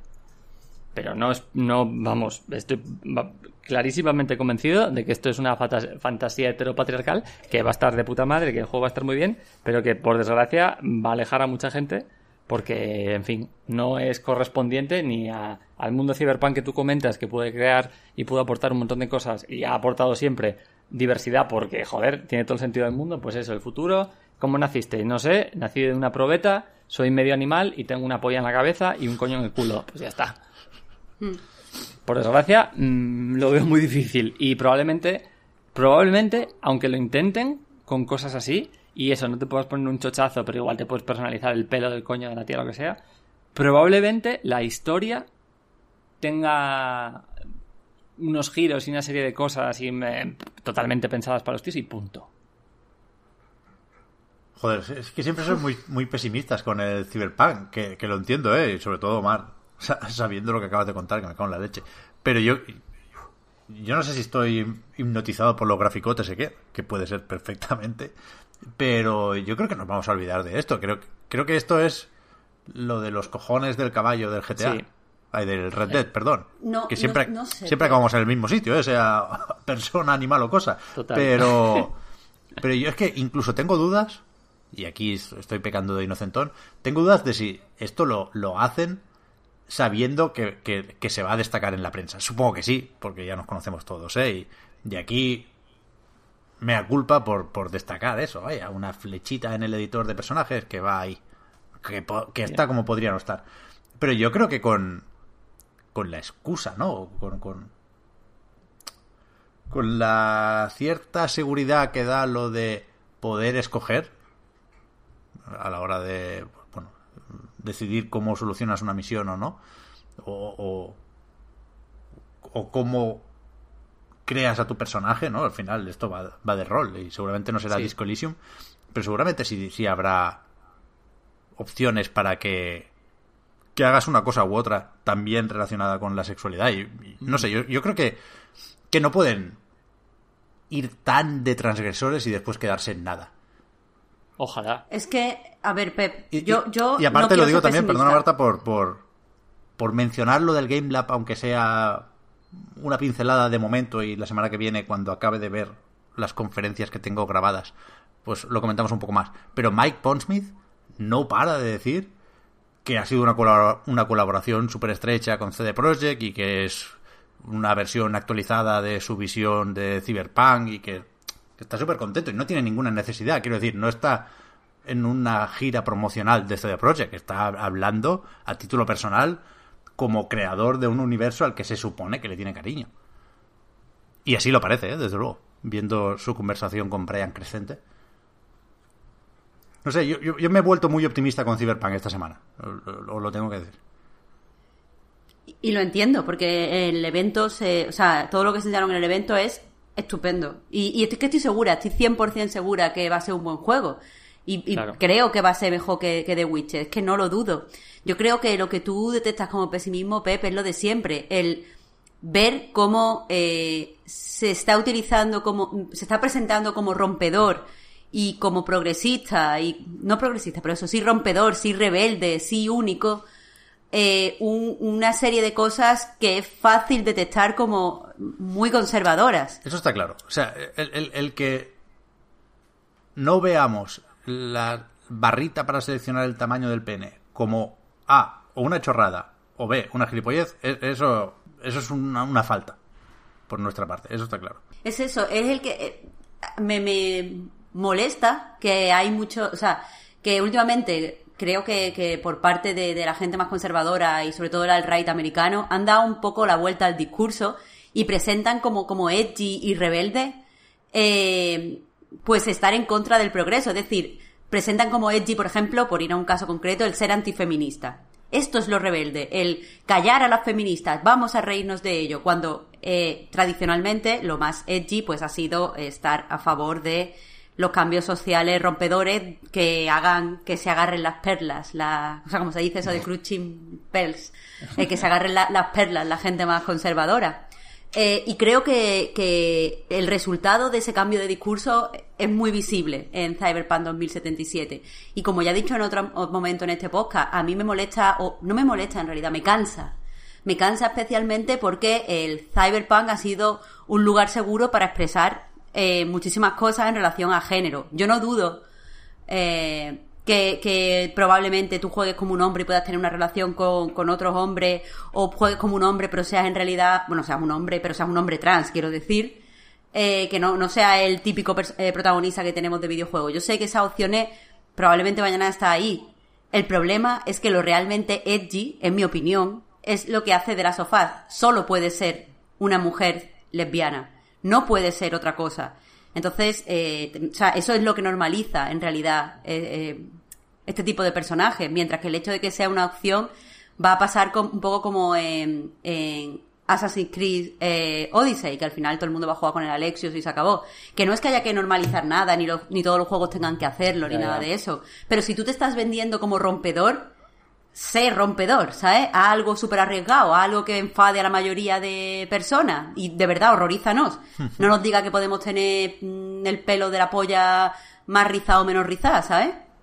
O hazte un fenómeno y ten cojones y, y cágate en las feministas abiertamente. Ah, ¿Sabes bueno, lo que claro, quiero decir? sí, sí, sí, ah, pero absolutamente. Pero, Hazlo. pero, pero, pero con decisión, ¿sabes? Sí. No, porque a mí este, este mm, fabricar eh, shock, por así decirlo, joder, me, me agota porque me resulta una maniobra promocional como otra cualquiera, ¿sabes? Sí, 100%. Entonces, 100%. y me, y me agota, y, o sea, yo, no, yo no- al revés, no soy pesimista de, de Cyberpunk 2077, soy hiperoptimista. De lo que soy pesimista es de la peña. Exacto. Cada vez que Sí. entro a Twitter me da vomitera. Por eso, como ya están los gilipollas de siempre diciendo las gilipolleces de siempre, que puedes hacer una. O sea, quiero decir, puedes hacer una checklist de gilipolleces y en una hora te las marcas todas. Cuando. cu- de cualquier tema y en, y en cualquier contexto y, y de. Y que, y que ese. mm, lanz- e- e- ese picoteo hiper superficial y que no y que insisto no es una semilla de nada sino que es eh, residuo puro a eso me refería con lo de la semilla antes quiero decir que no florecen nuevas ideas o, o no florece nada ningún tipo de vida de ese, de ese picoteo de gilipolleces, ¿no? Sino que es simplemente plástico para que los peces, para que los delfines metan el pico ahí y no puedan abrir la boca. Eh, digamos que por que por eh, no sé cómo decirlo, vaya, por, eh, por, ser lo, más común, por así decirlo, y lo más visible y lo más presente, eh, me da la sensación de que es lo que, lo que se considera ya discurso público, simplemente. Las, las mamarrachadas, ¿no? Tema conguitos, por ejemplo. Perdonad, mm, no quería sacarlo, pero eh, os llevo diciendo un rato que quiero sacar el tema conguitos y es que no, y es que si no me, si, si no lo digo, me muero. Los putos conguitos. ¿Qué pasa? Pues que son una racistada. Claro. Obvio. Quiero decir, es un negro. Zumbón. Quiero decir, eso antes se llamaba negro zumbón. Lo que hay en la, en la, en la bolsa de los conguitos. Hasta los putos conguitos lo cambiaron. La empresa de, lo- de los conguitos cambiaron sí, sí, sí. el muñeco de los conguitos. Total. Hace 10 años. Que- Y, y- y lo hicieron, pues, menos estereotipo y menos racista, coño. Y ahora, eh, digamos que el discurso público, cuando tú buscas el tema conguitos en, la- en prensa, por así decirlo, el tema conguitos se trata a partir de las gilipolleces que dice la gente, en lugar de intentar eh, profundizar en la problemática de cualquier manera eh, útil y, y, y que aclare un poco la situación, ¿no? Tú te metes en el país o en la vanguardia o en el mundo o donde coño sea y lo que hacen es una recopilación de tweets de gilipolleces que dice la peña. ¿Cuál es el objetivo de esta recopilación de tweets? Enfadarme a mí. y, y- y enfadar a mucha gente. ¿Sabes lo que quiero decir? Enfa- eh, que la peña que vea eso, porque nunca es en plan eh, los conguitos son racistas, es verdad, de- porque por esto, por esto, por esto. No, no, no, son ambos bandos, ¿no? Digamos, es como vamos a representar Porque eh, los dos bandos, digamos, todos los puntos de vista, no para que yo tenga la sensación de que estoy leyendo una versión más ponderada o más amplia o más eh, útil en última instancia de ese tema, sino para enfadar a todo el mundo. Para enfadarme a mí y para enfadar al que se piensa que los conguitos no son racistas. Y para enfadar a la nieta del diseñador de los conguitos que por lo visto dice que su abuelo no era racista. Pues bueno, igual su abuelo era un puto racista. Como el mío, quiero decir, ¿eh? Como mi abuela, por ejemplo, eh, nunca le oí decir la palabra negro. Siempre decía negrito. Yo tenía un amigo, tengo un amigo, vaya, no se ha muerto. Se llama Jadim. Eh, y le llamaba negrito. Y es un niño que cuando tenía 12 años medía 2 metros 70. Era, no, no entraba por la puerta de mi casa. Era una persona grande. Quiero decir, no le llames negrito, tío. Eh, mi abuelo, que vive todavía, si ve un negro y se acerca a 10 metros de su casa en ruedas, le mete un tiro en la pierna. O sea, tampoco. Por eso, la o sea, no gente- le llama negro tampoco, le mete un tiro. La O sea, gente- Porque es una, es una cosa que está ahí que es un alienígena. Cosas que quizá para el abuelo de la señora esta no eran racistas, eran extremadamente racistas. Ya, ¿No? Claro, Eh, claro. Entiendo. Claro. Como igual para George Washington eh, tener 700 esclavos no era racista, yo que sé. Eh, Claro. La cuestión es esa, que eh, con todos estos temas, y creo que CD Projekt lo ha visto súper claro, y por eso acuñé antes el término shock, shock ¿cómo era? Shockbait. Shockbait. Hay que repetirlo muchas veces para que cale. Eh, me, me jode porque son temas que me resultan hiperatractivos y extremadamente comentables, pero que, que, que tengo que hacer un esfuerzo, no para. que tengo que- hacer un esfuerzo para no. eh, en fin, para que no parezca que efectivamente es pesimismo hacia el juego sino pesimismo hacia mí al final, ¿no? En realidad, por por eh, por por picar en ese anzuelo al final. Quiero decir que si si no hubiera peces no tirarían la caña, pero es que saben que ahí que somos como somos muchísimos los hombres pez, fishmen. Ah, Hay una parte más, Pep, que en lo que estabas diciendo que... Ojo, yo he dicho esto y parezco aquí Social Justice Warrior. Y, le tengo unas ganas al Cyberpunk de la hostia, y, pero de la hostia, extremas. Y voy más allá. Y lo anuncio aquí. Mi personaje probablemente sea un heterazo que se despierta por la mañana y se mete tres rayas de espizo, lo que haya en el, en el ciberfuturo, y coja la pistola y haga la misión y de noche vaya al barrio rojo y reviente a hostias a putas y putos y lo que haya. Y este es mi personaje. Así va a ser. Pero porque esto es una fantasía de rol tonta donde yo quiero hacer un demente. O sea, la cosa más asquerosa que haya. Voy a- yo voy a jugar en el futuro con Santiago Bascal. Voy a hacer un personaje lo más parecido a Santiago Bascal y mi roleplay va a ser ese. Es, de repente el, el personaje de Vox está en el, en el año 2085 y ala, a hostias. Pero, pero es verdad que aunque el, juego esté considerado así y pues este intento de venta de que puedes hacer de todo, no me lo creo nada. No me lo creo nada. Y es lo que muy bien decía Marta, de si quieres hacer algo arriesgado de verdad, hazlo de Eli, o si quieres hacer algo arriesgado de verdad y que pique, no enseñes pollas gigantes y enseña vulvas gigantes. Si quieres... eh. O sea, me huele cerrado. Sorry. Ha- Hacemos eso, Omar. Tú te haces a Bascal y yo me hago a Jorge Javier y a ver hasta dónde pueden llegar nuestros personajes. Me parece muy divertido. Me parece muy divertido. Hecho. A ver, a ver, eh, yo, yo, o sea, volviendo al juego que no... Tampoco hay muchísimo que comentar, ¿eh? De este episodio 1 de Night City Wire, que estoy volviendo a poner de fondo y ahora están con lo del anime. Van a hacer un anime en Netflix. Que tiene- tiene Trigger, buena pinta, ¿eh? de Kill la Kill. Eh, lo, lo que más me sorprendió es que el tráiler que sale al principio, que es, bueno, es el típico popurrí de escenas picaditas, un tráiler de manual, eh, que contiene solo misiones del prólogo. Supongo que es lo Mm. que se ha podido jugar estos días para hacer el avance Sí, exacto, solo ahí sí. pero que, que bueno, que se- seguimos sin saber y están jugando al misterio y con, con toda la lógica del mundo. ¿Cómo de grande es, va a ser eso? Yo, yo creo que nos vamos a llevar una sorpresa con, con la escala de este juego, ¿eh? Que ya, ya parece demencial en cada fotograma. Cuando abramos el mapa, igual nos da un, un mareo. Joder, tengo muchas ganas.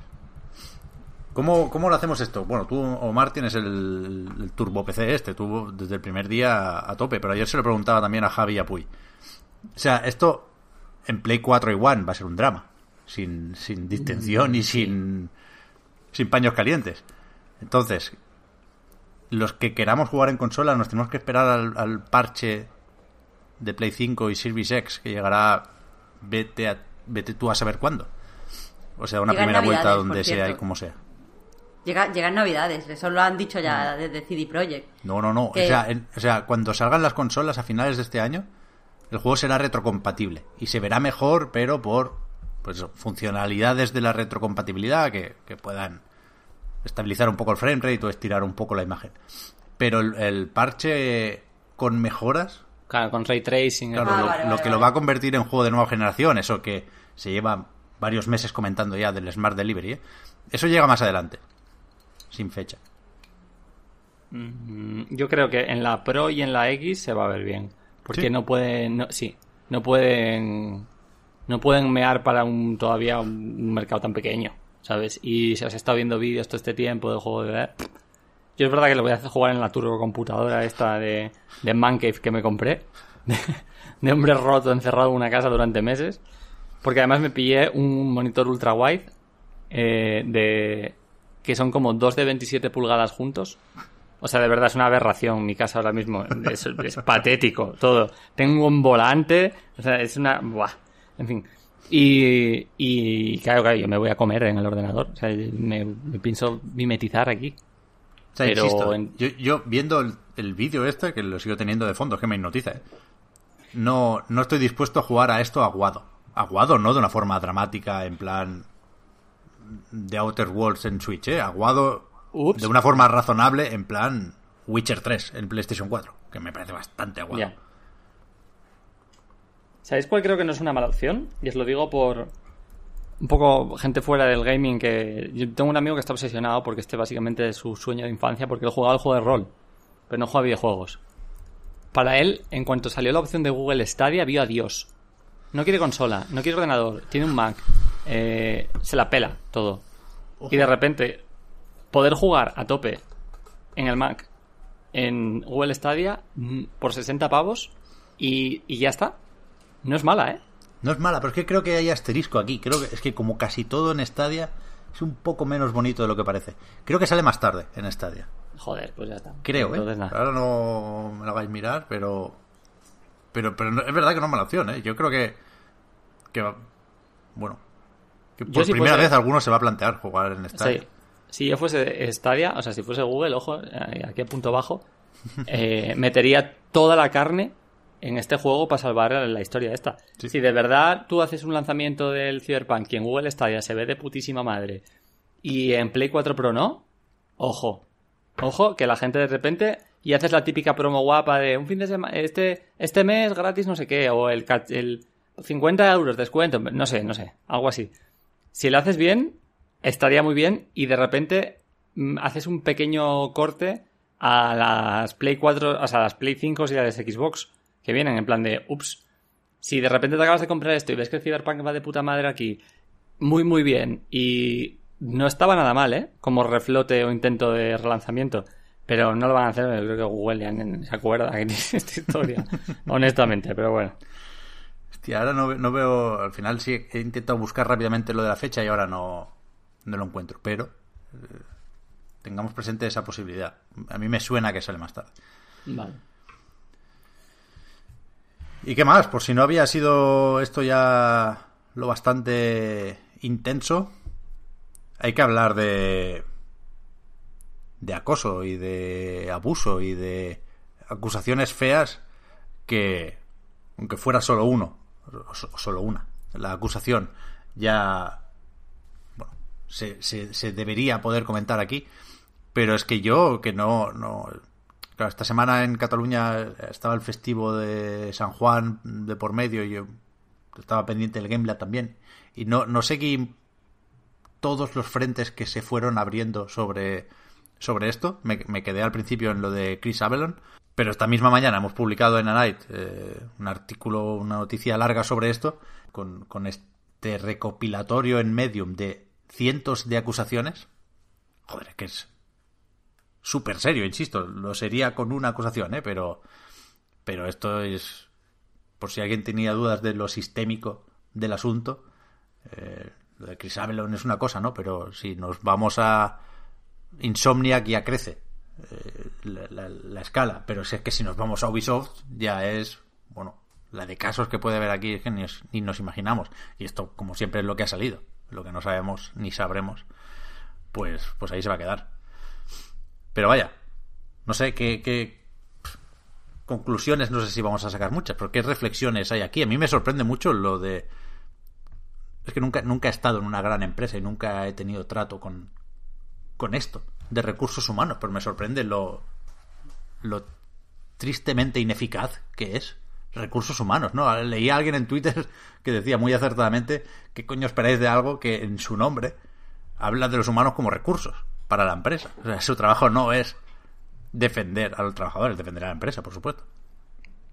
Mientras te hace creer que te está defendiendo a ti. Totalmente. Jodido. Eh, yo conocí a la directora de recursos humanos de eh, una empresa que has mencionado hace mucho tiempo, hace tres minutos, que hacía los Assassin's Creed y, y ya yo no trabajaba ahí, ¿eh? Y la conocí fuera de, de- del sector. O sea, literalmente, una noche de fiesta con unos amigos, eh, apareció una tía de Canadá y hablando en plan de, ah, ¿qué te dedicas? Tal, ah, no sé qué. Dice, su novio que estaba por ahí era productor de cine. Y dice, no, yo trabajo de recursos humanos en, no sé si lo puedes conocer y tal, Ubisoft. Y yo, joder, sí, porque trabajaba en Nintendo. Ah, coño, no sé qué. ¿Y, eh, ¿y qué hacías? Y ella trabajaba en Assassin's Creed en producción de, eh, como de Crunch. Y yo, ups. Y yo, ¿cómo? Cuenta. Y básicamente venía a contar que, por eso lo de la sobreexplotación, que lo que hacían era que había una partida de presupuesto que fundían de forma salvaje en... mm, llega a la parte final del lanzamiento de Assassin's Creed y hay que coger a otros 95 diseñadores, otros 350 tíos que hagan bugs y no sé qué, y pagarles una burrada y que apuren el lanzamiento final porque esto va a salir en esta fecha, llueve o truene. Y claro, me lo contaba y me quedaba patidifuso, porque es lo que dices exactamente clavado de considerar a eh, recu- mm, recursos a personas tal cual, o sea, son assets. Mm, a ver, es verdad que también he trabajado con gente de recursos humanos que sí que son diferentes y que, y que sí que tenían en cuenta estas cosas de acosos y tal y cual. Pero regular. O sea, no sé. Mm, yo he visto cosas terroríficas. Eh, yo he visto buzones de denuncias en empresas en las que denunciabas casos de acoso literalmente y ese mail se borraba y desaparecía. Eh, no sé, eh, casos de directores que sabes que hacen cosas feas, rollo eh, aplastar a las tías contra en el ascensor y no puedes decir nada porque es el director, o sea, de verdad es por desgracia el pan de cada día en estas mierdas de empresas grandes y, y en este sector especialmente, sorry, pero es que es un sector muy masculino y en el que por desgracia hay una cantidad de programadores mm, históricamente de 90-10 más o menos y hasta que no se sane y se abra el armario estamos bien jodidos. O sea, por eso me, me- me extraña cero, quiero decir. Es una cosa, son noticias que no me sorprenden por desgracia. Eh, a mí me gustaría señalar tres cosas, más allá de la reflexión que habéis hecho sobre recursos humanos, que nunca la había pensado, la verdad. Nunca me había parado a ver qué significaba el nombre y tal, y estoy un poco en shock. pero, pero más allá de eso, eh, me gustaría eso, destacar tres cosas.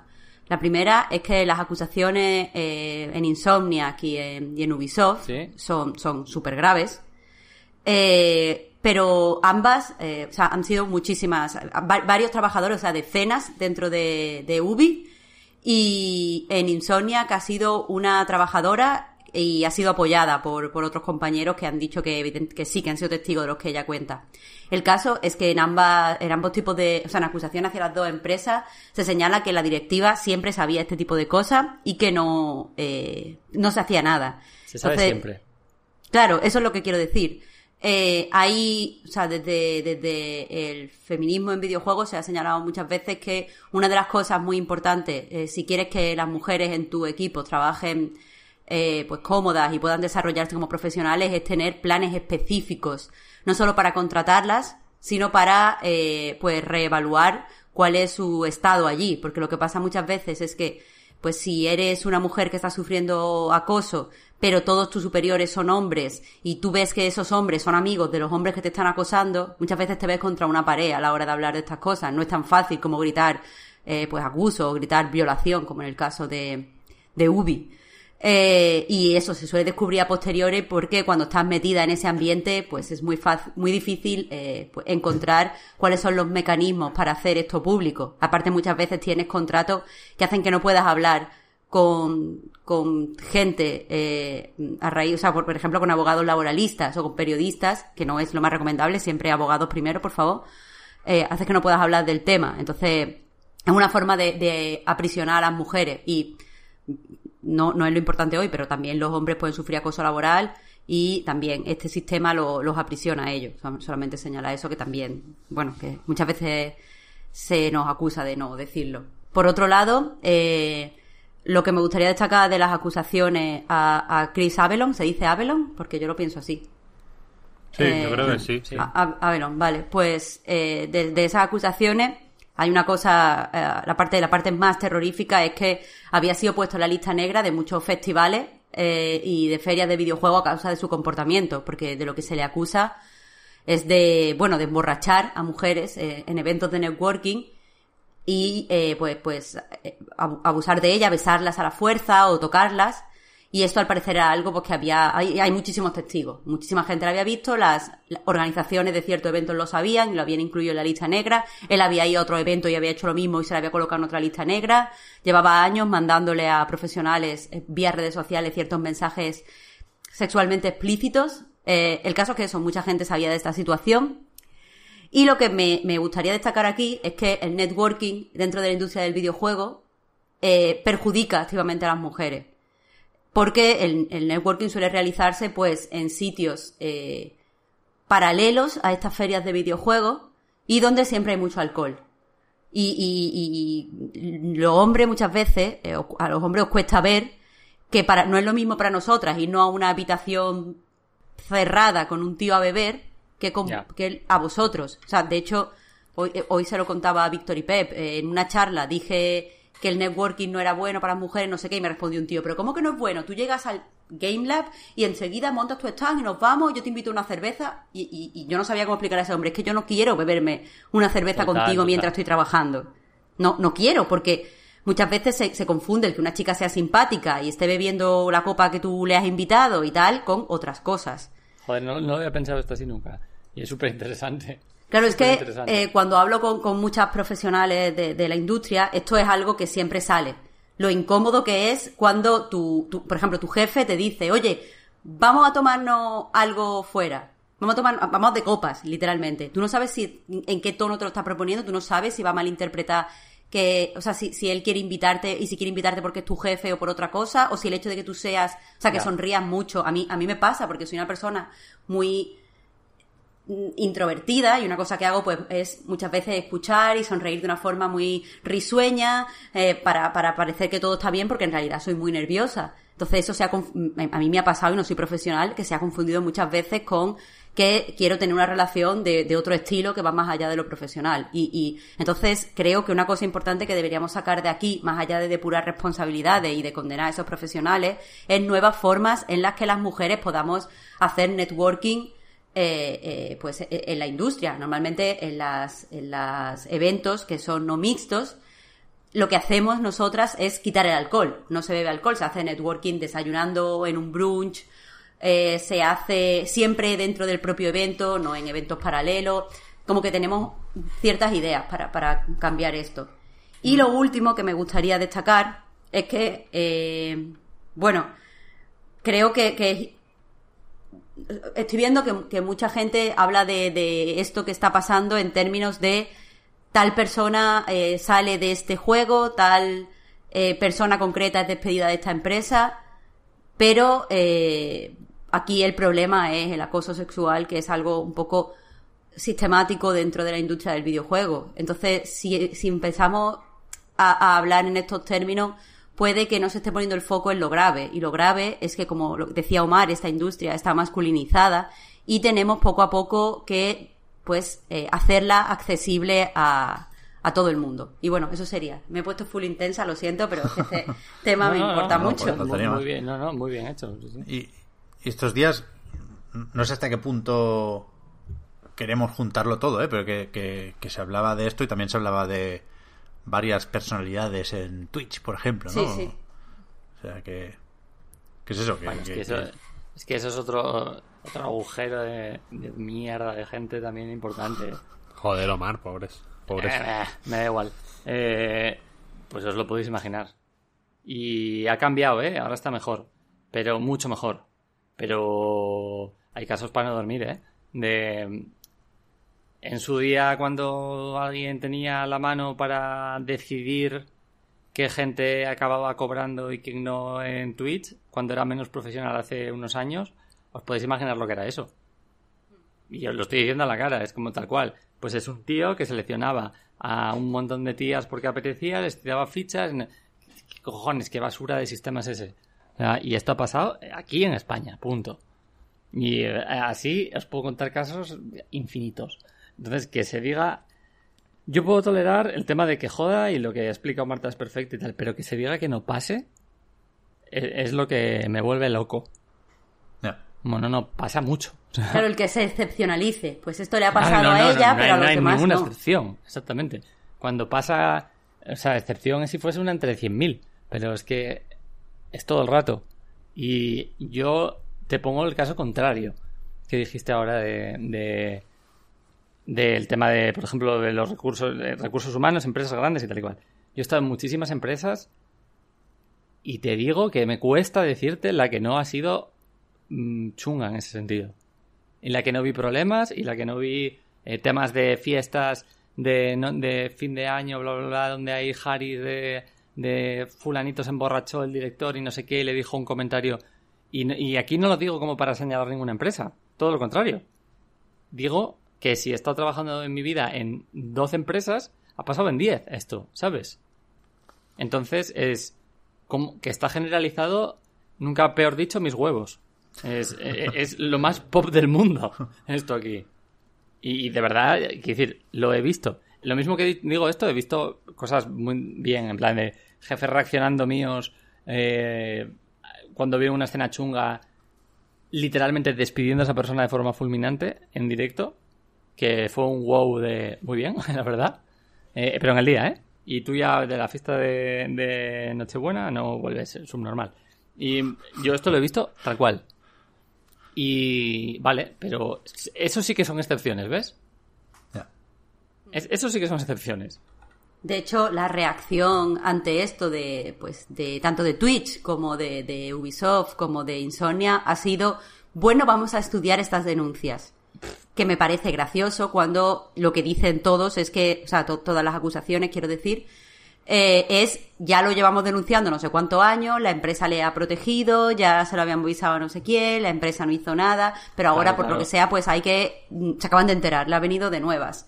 Eh, y eso pasa por eso, porque no hay una serie de protocolos concretos para afrontar este tipo de situaciones, ni hay eh, programas eh, activos que, que- que dentro de las empresas para potenciar el que no se lleguen a estas situaciones. Sí. Sí, sí. Sí, y aquí, o sea, hay que tener en cuenta también que, que, que muchas de estas denuncias, pues han pasado años ya de los hechos, ¿no? Porque cuesta procesarlas y cuesta exponerlas y hablar del tema. Y lo más habitual es que eh, las mujeres afectadas, en este caso, ya no trabajen ahí, porque evidentemente era un ambiente de trabajo totalmente in- inaguantable. Y pues el acosador en este caso pues tampoco esté porque seguramente pues bueno, se le va avisando, ¿no? Y se le va animando a que se busque otra cosa y bueno, yo qué sé, pues en, en cinco o seis años pues ha tenido tiempo de, de irse a otro, a otro lado.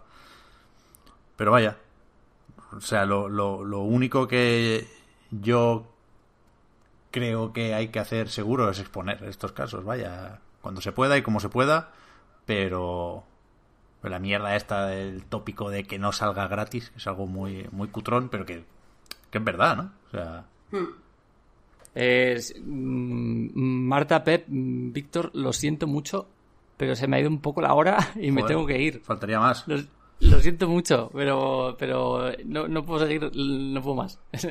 Eh, tengo, tengo que irme, tengo que irme. Eh, ha sido un placer infinito, me lo he pasado muy bien y se me ha ido el tiempo volando, la verdad. Tan volando que, que tengo, que hacer, tengo que hacer una cosa importante y se me ha ido la olla, de verdad. Muchas gracias por venir. Sí, sí, Sí, muchísimas muchas gracias. gracias. Cuando quieras. Gracias a vosotros y cuando queráis venir a casa a jugar a Neo Geo, Joder, ya. sabéis, estáis invitados y, y os enseño aquí el cacharro y hago la puta demo otra vez del High Life. Qué casualidad, la bayoneta. cuando toca hablar del MOBA del Pokémon, ¿eh? Vaya por Dios. Eh, no tengo ni puta idea de lo del modo de Pokémon, honestamente. Eh, pero, pero bueno, podría contar otras cosas. Pero de, de- no, lo, lo he visto por encima y, y qué chungo, la verdad. Me da mucha pereza todo lo que están haciendo alrededor de Pokémon y de Pokémon, la verdad. Me está dando mucha Sí, pereza. exacto. Lo, que hay. Me lo siento.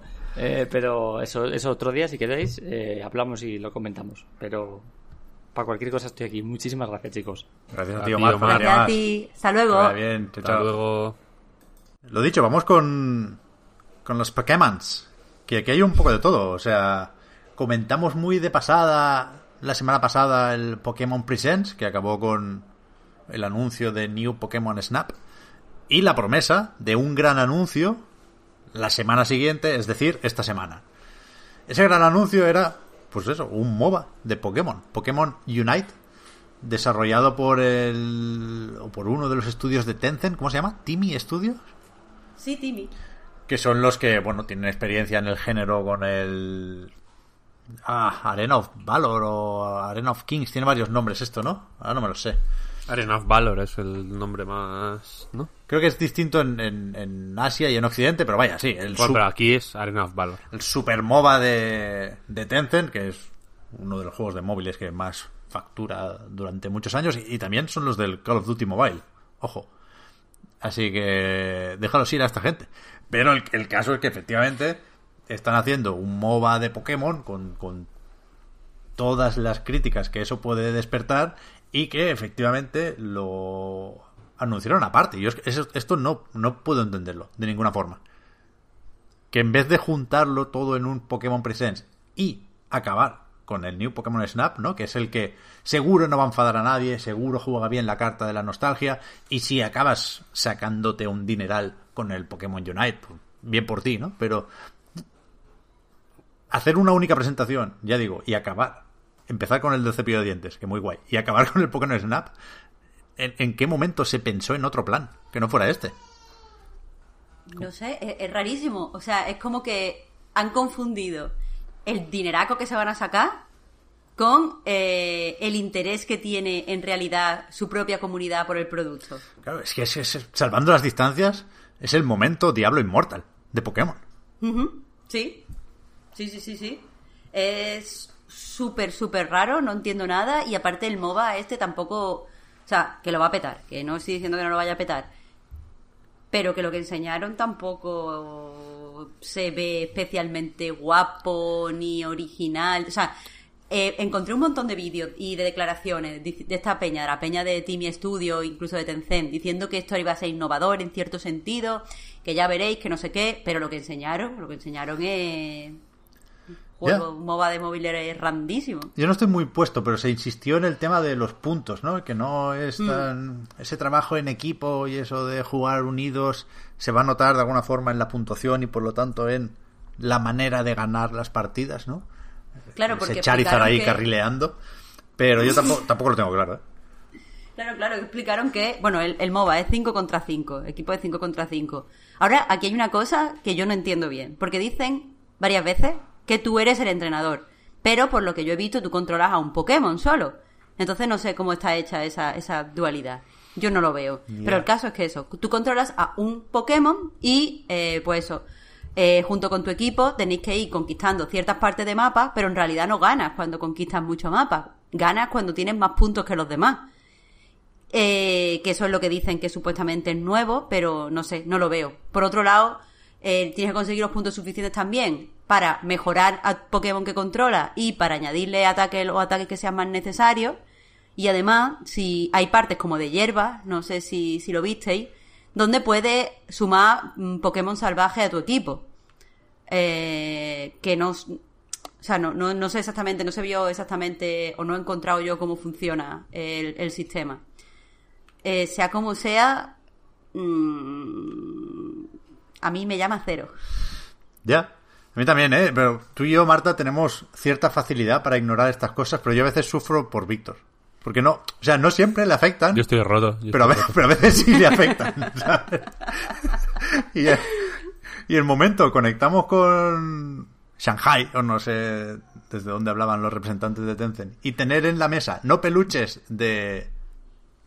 de, de Pikachu y Charmander, sino como de pingüinos raros que no, que no conocemos, no sabemos bien a, a qué han venido, ¿no?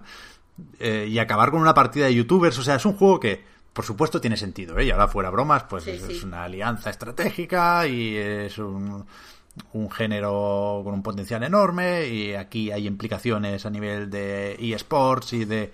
Bueno, acabaron con una partida de, de youtubers japoneses, ¿no?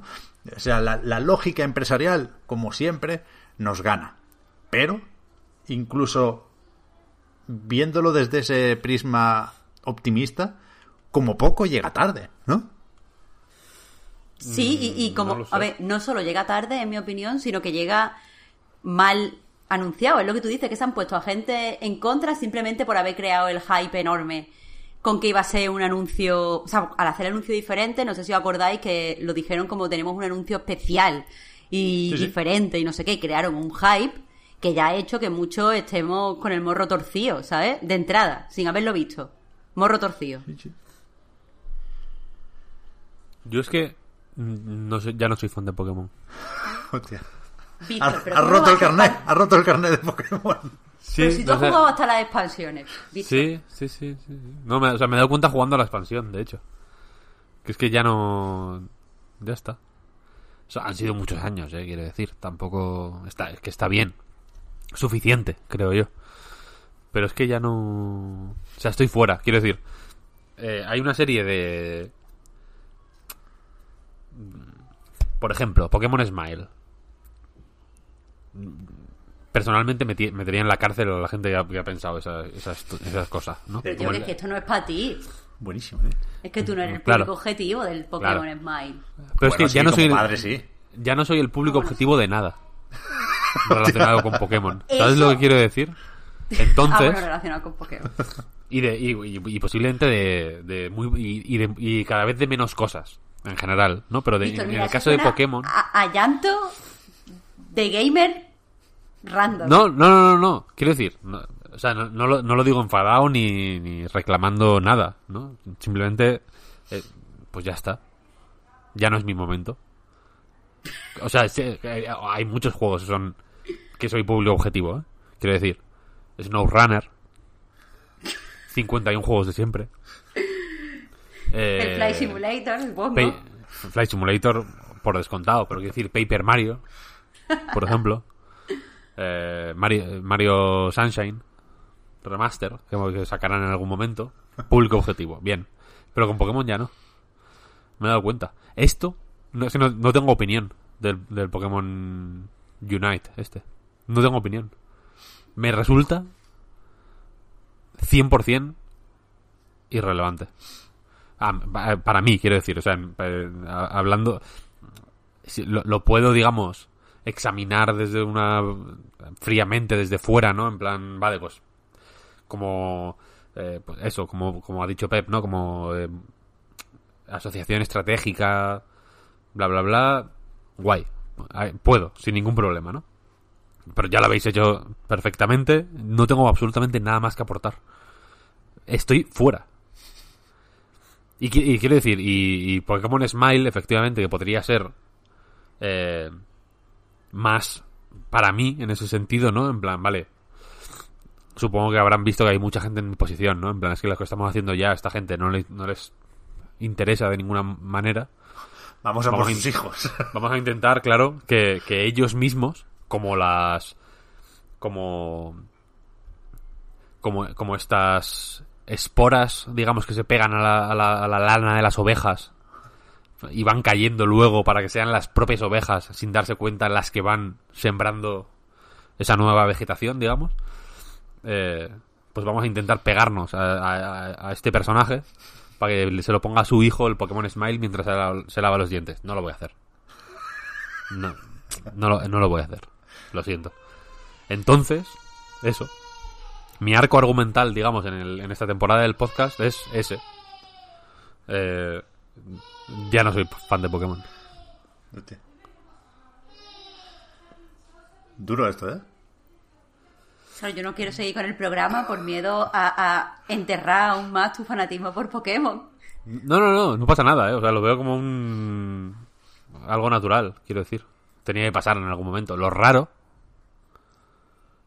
quizá, sería pues que yo con 70 años estuviera emocionándome por... Por, por, Pokémon, por Pokémon Smile. Sería creepy, en realidad. Eh, pero es incluso Pokémon Snap, Eso te voy a decir. pues me, me da más o menos igual. Una buena Pesterball, tío. Una buena peste, me da igual. Se te pone un Psyduck ahí con los ojos en cruz porque le has tirado una Pesterball en la cara y no. No sientes nada. No. No, Es que de verdad, de verdad. o sea, es una- no, no lo hago en broma. Es que me, me- me da igual, me da igual. No estoy, ya no estoy ahí. Ya no estoy ahí. Pokémon, Pokémon Snap, pues eh, me interesa el de la 64 igual. Por motivos eh, no directamente relacionados con el juego, sino pues, pues, en fin.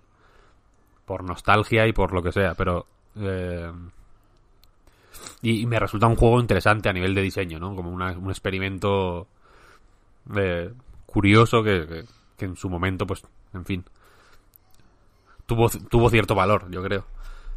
Pero ahora mismo, ahora mismo se lo presentan como, como, como un calmante. Es como, esto es como la, la anestesia que te ponen antes, ¿no? En plan, mira, yo te estoy pinchando aquí una anestesia local para que estés calmadito y luego ya te meto el Pokémon Unite. No.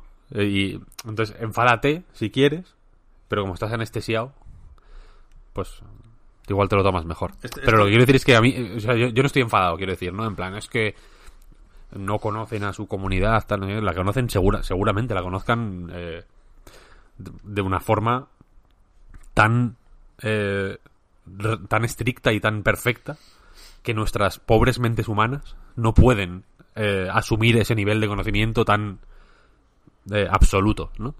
El Excel, el Excel en el que hacen los cálculos de Pokémon Company es un Excel de 45 gigas. Ocupa más que el Final Fantasy VII Remake. Con todos los datos de... de- po- y ponen un número y se calculan 78 mil millones de variantes de todo lo que tiene que ocurrir hasta que un juego sea un éxito. Seguro, seguro. Yo creo que los que no conocemos a la comunidad somos nosotros, No, no, no. No sé. en realidad. No sé, no sé. O sea, tú, tú lo dices, Marta, porque estás porque lo ves desde dentro. Tienes, como se suele decir, y sé que suena duro, pero es así, la cabeza metida en el culo. Gracias. En el sentido, y claro, y en esa, en esa situación es difícil, eh, pues en fin, eh, pen- pensar de manera objetiva, por así decirlo, ¿no? Y fría. Y, y si, y si algo nos ha demostrado eh, de Pokémon Company, es que ellos no tienen la cabeza metida en el culo. Ah, Sino todo lo contrario, porque hasta una- un juego tan cutre como Pokémon es- eh, Escudo y Espada ha sido un éxito rotundo. O Pokémon Go. Yo, yo veo lo de la cabeza metida en el culo que tú dices, Víctor, lo veo en Pokémon Go. Ahí Eh, también fue como Pokémon Go, ¿qué es esto? Tal, no sé qué, no sé cuál. Pues hay un abuelo ves. que tiene 60 po- móviles en paralelo jugando el Pokémon Go. Claro, porque muchas veces con- yo por lo menos confundo la comunidad eh, de jugadores de Pokémon, o sea, que la gente que ha jugado a todos los juegos toda su vida y está pendiente de la actualidad y tal, con la gente de la calle que simplemente conoce Pokémon y se interesa por Pokémon. Y está claro que a The Pokémon Company le interesa más esa gente de la calle que le está dando millones de dólares antes que la gente que, yo qué sé, que nos creemos que somos la, eh, el target. Es mentira. O sea, No yo entiendo somos. que la, la comunidad competitiva de Pokémon, por ejemplo, tiene un papel crucial dentro de Pokémon.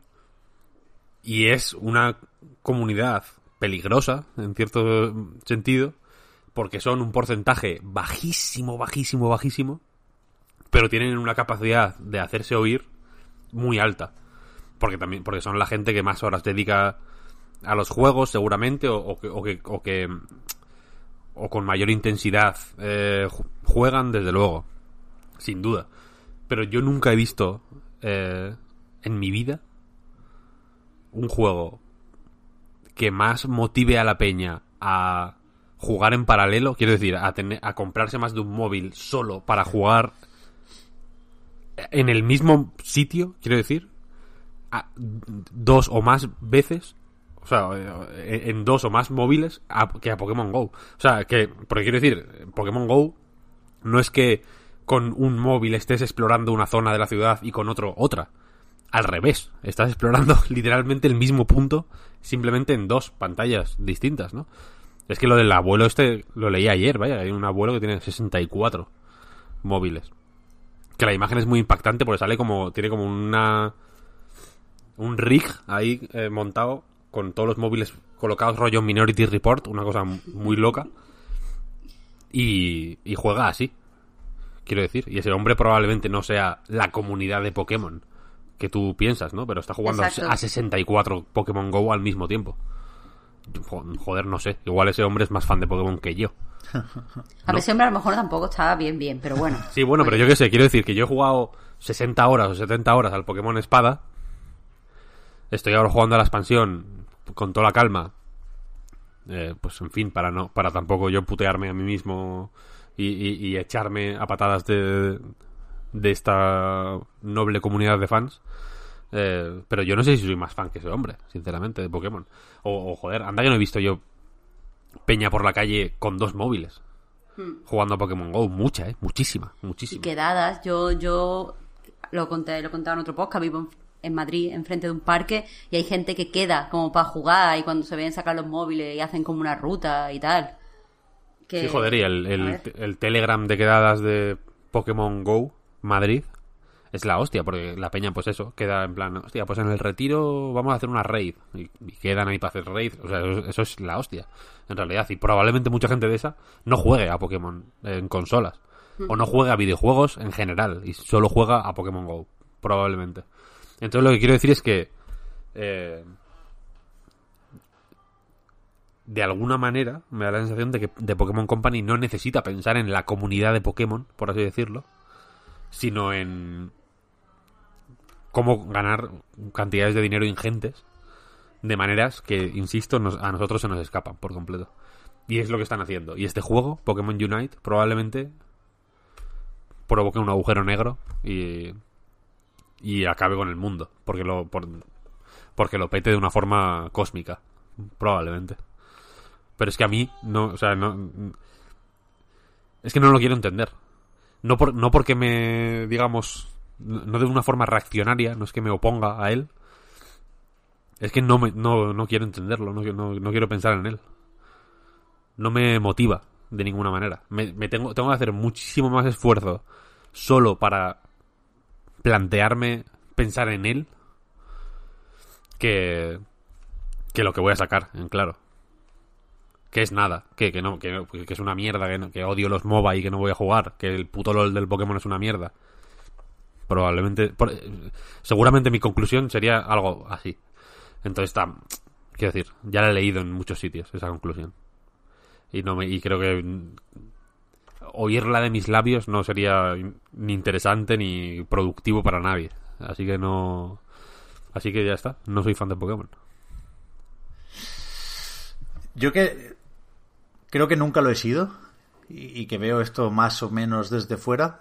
Ayer hablando con el Puy también dijo una cosa que me pareció muy interesante. Porque yo le decía, es que spin-offs y, Pokémon poco importantes o accesorios siempre ha habido, ¿no? O sea, eh, incluso en la etapa de las portátiles de Nintendo, pues estaban estos, como es Víctor, los del equipo de rescate y O sea, hay varios spin-off que no. Sí, sí. que nunca se han considerado juegos de una calidad especialmente destacable y que nunca han vendido lo mismo que los de la saga principal, ¿no? Y, y, y después, ya en la era móvil, pues desde Pokémon Quest, Pokémon Rumble, yo es que no me lo sé, pero ni, ni siquiera hace falta ir al fenómeno Pokémon Go, ¿eh? que, que se van tirando Pokémon por ahí a ver si alguno, alguno cuaja.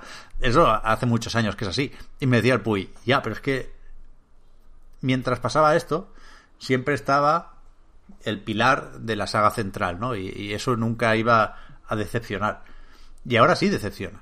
Con espada y escudo, hasta el extremo que tú quieras, ¿eh? Seguramente, pues no hace falta enfadarse tanto, tanto, tanto si no está el Bulbasaur o si se reaprovecha en modelo. Pero bueno, no, no, voy a eso, pero, pero es, es, cierto, creo yo, que ha dejado de ser eh, lo que habilita, de alguna forma, todos esos spin-off, todos esos experimentos que, que orbitan alrededor de un juego que es el importante, ¿no? Y que hasta hace más o menos poco estaba claro cuál era. Ahora no sé si eso está cambiando. Y decías tú, Víctor, lo de Pokémon Snap para calmar los ánimos. Yo creo que eso es consciente y que por eso se lo han encargado a Bandai Namco, porque no entraban sus planes. Han dicho, hostia, eh, no, no nos basta espada y escudo con sus expansiones para calmar los ánimos. Hagamos algo más. ¿no? En este caso Pokémon Snap, que en su momento era un spin-off que seguramente era el, Pokémon Café Mix de la época, ¿eh? salvando, muchas distancias, pero que, evidentemente no era lo más importante, ¿no? Era bueno la forma de hacer llegar Pokémon a otras plataformas de Nintendo que no eran las portátiles y que evidentemente pues les convenía también tener Pokémon, ¿eh? Y a tope con Snap, a tope con Stadium y compañía, pero no eran lo importante claramente. Y ahora, pues es eso, no, no. Hace falta un Pokémon central fuerte. Es que ahora ya no hace falta, quiero decir, eh, antes estaba el, eh, la serie principal y los spin-offs eran lo que podían ser. ¿Sabes? En, en, el año 1999, pues igual era una locura, eh, yo que sé, hacer un Monopoly de Pokémon. Pero ahora no. Ahora es que no hace falta el Pokémon principal. El Pokémon principal probablemente sea un estorbo. Es un, ¿sabes? Algo en lo que tienes que invertir muchísimo dinero y muchísimos recursos. Eh, para que encima la peña esté de culo todo el día. Entonces, mmm, o sea, yo creo que es lo que es un lastre, sinceramente, el, la serie principal de Pokémon. Insisto, en el año 99 o en el año 2003 o en el 2004 creo que es el Pokémon Stadium, eh, pues no, no se podía tener un... Pokémon GO no podía existir. Porque no había móviles. Pokémon Smile no, te, no podía existir. O, y probablemente existiera algo tipo Pokémon Smile en plan, yo que sé, un puto libro con ventosas, ¿sabes? Que lo pones en, que lo pegabas en el, en el espejo del baño para que el chaval se entretuviera mientras se lava los dientes. Probablemente existieran todo ese tipo, ese tipo de cosas, ¿eh? Pokémon Smile ahora lo vemos como una cosa... o Pokémon Sleep lo vemos como cosas así extravagantes porque son apps. Pero igual hay una puta luz de estas de noche con la cara de Pikachu, que a efectos prácticos es Pokémon Sleep, ¿sabes? Entonces, todo ese... Ahora Pokémon, la, la, rueda de Pokémon, gira aunque no haya serie principal. E insisto que probablemente sea un lastre la serie principal. Ahora da igual, o sea, porque la persona que ve Detective Pikachu, la película, y que tiene una camiseta del unículo de mmm, Squirtles, y que juega Pokémon Go, y que probablemente se enganche al Pokémon Unite este sin haber jugado nunca a ningún Pokémon principal, probablemente sea, no sea comunidad de Pokémon, pero sea más numerosa que la comunidad de Pokémon. Hmm. Entonces, no lo sé. O sea, que, quiero, quiero decir que si pensamos de manera fría, pensemos eso también de manera fría. ¿Sabes? ¿Hasta qué punto es imprescindible que exista un Pokémon principal? Hombre, para, para, sentar, para, sentar, qué bases. Antes, pues sentaba una serie de bases de qué Pokémon. Eh, o sea, cómo funcionaban las evoluciones, cómo, cómo eh, funcionaba la crianza, cómo les daba. les, les servía de trampolín, ¿sabes? A, toda, a toda una serie de nuevos Pokémon y tal. Yo creo que ahora mismo que sería más. Eh, sea, tendría más calado presentar una nueva serie de. O sea, una nueva. un nuevo set de Pokémon en Pokémon Go que en un Pokémon principal. ¿Sabes? Si de pronto presentan el Pokémon 853. mm, yo qué sé, Slow Pichu. El cruce infernal entre Slowpoke y Pikachu. Y Fruto lo del present- amor prohibido. fru- Fruto de un amor prohibido horrible. ¿Verdad? ¿Por qué cada vez que hablamos de Pokémon tengo Porque que irme el- con imágenes? Porque el. Slowpoke, el Slowpoke de de espada y escudo tiene la cabeza amarilla, ya es un ya es un guiño ahí, ¿eh? no quiero decir nada. Eh, Joder, de verdad es que desde... Ya me traumatizaste con lo de Sonichu, Sonichu, tío. claro. la cosa No, es esa, que, que yo no sé hasta qué punto eso, hace falta un un no sé, un, un- un Pokémon principal, ¿sabes? Está la serie, que también en la serie pueden presentar personajes de una forma infinitamente mejor que en, que en, que en los juegos. No sé, no sé, es que, es que ya, ya digo, ya digo. Creo que, o sea, creo que es un poco tonto enfadarse por, por este juego, sinceramente, porque, insisto, mm, o sea, creo, lo que quiero decir es, saquemos, dejemos de ser todos fans de Pokémon al mismo tiempo. Hagámonos fans de otra cosa, como por ejemplo Flight Simulator. Ya. No sé, yo. O sea, evidentemente. Espero que no haga falta ni aclararlo, ¿eh? Pero todo esto Víctor lo dice sabiendo que sigue vendiendo millones de copias. 17 eran. En el último informe financiero, Espada y Escudo estarán por encima de las 20 ya. Pero... Sí, sí, sí, desde, lo- desde luego, pero... Pero la verdad, Pokémon pero- Go es otra escala, vaya, es que es otra escala. Pero el, el, el- el Arena of Valor este probablemente eh, genere un millón de dólares al minuto. Es que yo no lo tengo tan claro, ¿eh? Joder. Es que eso iba a pues, decir. Probablemente. Las- hijo mío. Con perdón, las mierdecillas de Pokémon, ¿eso qué pueden dar? O sea, de Pokémon Quest, ¿qué se saca? De Pokémon Rumble, ¿qué se saca? De Pokémon Café Mix, ¿qué van a sacar? Yo qué sé, no lo sé. O sea, que, que- que igual en su momento podíamos desconfiar de Pokémon Go o, o- o verlo con cierto cinismo, pero yo, yo creo que claramente aspiró siempre a otra cosa que no es a lo que aspira Café Mix, que se hace por si suena la flauta y, y- y se alinean los astros y acaba siendo el Candy Crush de Pokémon. No va a pasar. Es que no va a pasar. Y tampoco va a ser el Claro. LOL de Pokémon, el Unite. Lo siento. Es que no va a pasar. No, seguramente, seguramente. A mí todo este tipo de cosas lo que me parece que hacen es eh, quitarle valor a cada uno de estos juegos individuales. Quiero Claro. decir, eh, que quizá el valor de la marca Pokémon sea mayor en total, pero cada uno de los juegos que salen bajo la marca Pokémon me parece menos valioso, simplemente. Menos Está especial, claro. porque efectivamente, ¿cómo se llamaba? ¿Cómo has dicho? Pokémon Rumble. Pokémon... Sí, lo el otro día busqué Pokémon en la App Store. ¿Cómo se y había uno que era? Rumble. Que es como de puzzles. Puede ser, sí. También el que Quest es salió- el, del, el que es como, como low poly, ¿no? Que tienes ahí tu, tu safari de Pokémon. es que no sé sé, cómo es que, hacerlo. no, ya, es que ya ni lo sé, ni lo sé. Uf, qué locura. Pero ¿qué- quiero decir que, que Pokémon menores, muy menores, siempre ha habido. Porque es eso, porque es que tiene que haber, o sea, por el tamaño de la franquicia tiene que haber literalmente de todo. Juegos grandes, juegos pequeños, camisetas, relojes. De todo. O no, quiero decir, o sea, eh, se da muy por supuesto eso, pero no sé, pero yo no lo, no lo tengo tan claro, vaya. O sea, por ejemplo, para mí, Animal Crossing Pocket Camp me ha hecho desconfiar de Animal Crossing. De una forma que antes de Pocket Camp yo no desconfiaba. Del mismo modo, Mario Kart World Tour creo que devalúa la serie Mario Kart. Ahora yo sé que existe la posibilidad de hacer una puta mierda con bajo digamos el logo Mario Kart. ¿Por qué lo sé? Pues porque lo tengo instalado en el móvil. Yo creo. Y que- Fire Emblem eh, ¿Cómo se llamaba? eh, hostia, no, no recuerdo. Heroes, igual, Heroes, pues, ahí. no. Pues mm, me hace mm, perder interés en general por la marca Fire Emblem. Porque no sé hasta qué punto están generando nuevos juegos bajo, las, la- bajo la marca Fire Emblem por algún tipo de... que igual esto también es una fantasía mía, ¿no? por algún tipo de eh, afán creativo o de, o de interés en contar algo o de pasión por diseñar eh, enfrentamientos estratégicos e historias eh, llenas de giros que capturen la imaginación de millones de personas alrededor del mundo o, o solo porque necesitan nuevos muñecotes para meter en el puto gacha. Que puede ser una posibilidad.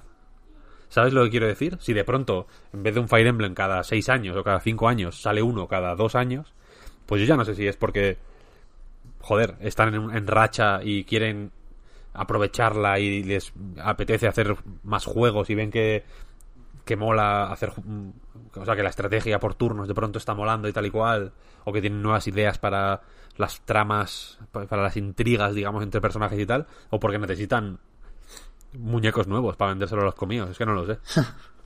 Y, Ya. y- y por eso digo que eh, ese es mi, mi punto de vista cuando digo que, que me da la sensación de que este tipo de cosas devalúan los juegos en general. Y yo creo que Nintendo durante un tiempo fue reacia a crear este tipo de juegos por eso mismo. Sí, porque sí, sí, porque joder. veían Iwata lo dijo tal cual.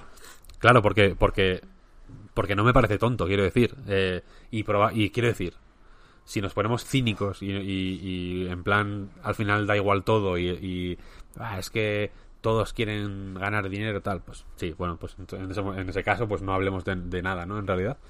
Pero tal como yo lo veo, eh, tener este tipo de. Pues en fin, querer proteger lo que creas eh, de, esa, de esa manera o, o intentar por lo menos mantener viva la ilusión de que estás mimando tu producto eh, de una forma, pues, en fin, mm, que yo creo que se transmite al, al, al- a, la- a quien juega, ¿no? Al final, El- si ves que algo está cuidado y que tiene mimo y que tiene un cariño y tal, puede ser que no, pero yo creo que yo creo que sí, vaya. Eh, pues joder, yo creo que, que este tipo de, de experimentos. eh, fíjate lo que te voy a decir, que yo creo que el Pokémon Espada y Escudo se ve más cutre de lo que es, solo por eso.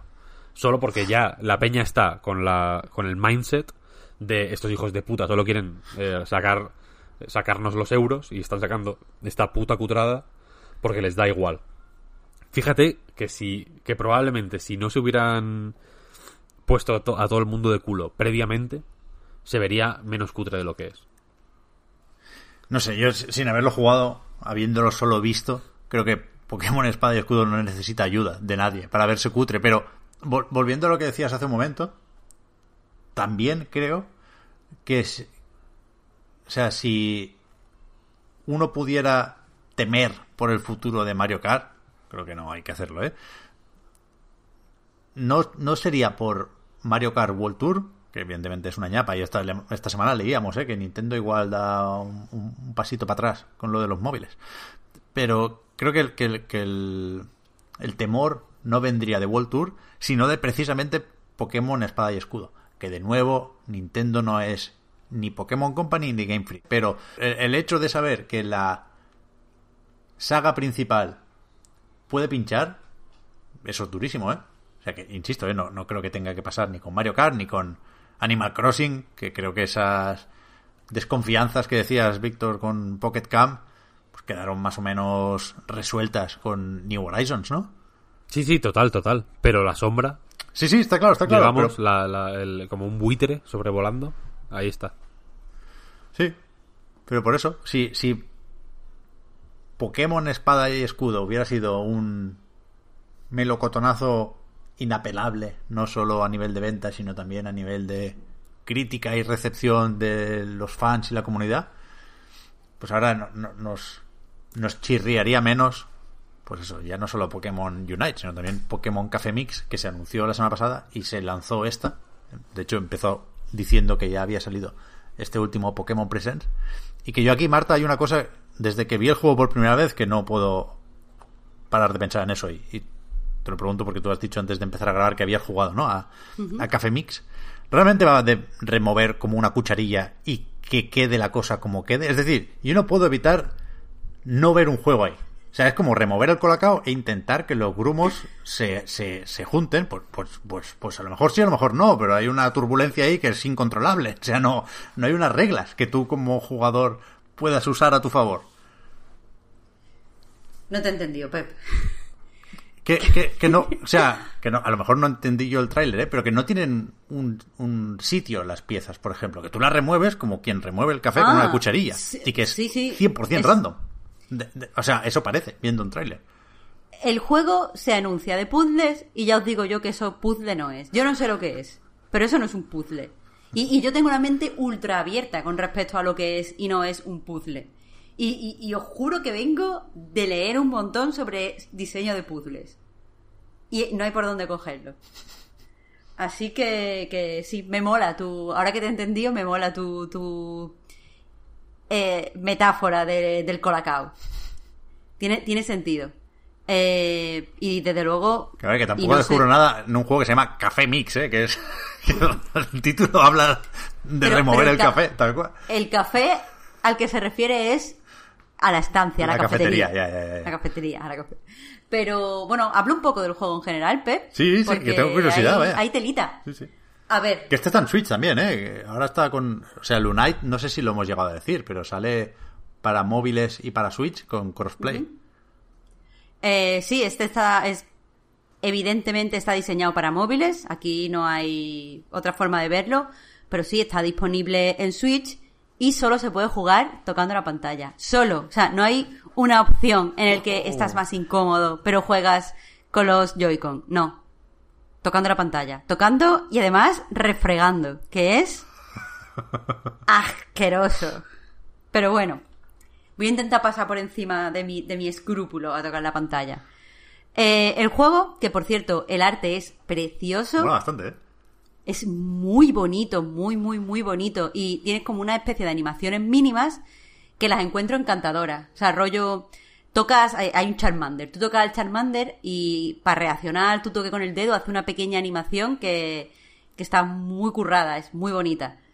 Eh, pero vamos, el juego va de que tú tienes pues una cafetería y ahí tienes una encargada que se llama Laia que, eh, bueno, pues eh, quiere que eh, pues la, la cafetería pues vaya bien y por eso ha contratado a un a su IBI. Y lo ha hecho encargado también. Entonces, eh, al entrar allí IBI a trabajar, empiezan a venir el- los demás Pokémon. Y nuestro... Poco, eh, a dedo le coge, quiero decir. No, no, hay, A un ver. proceso, no hay un proceso abierto.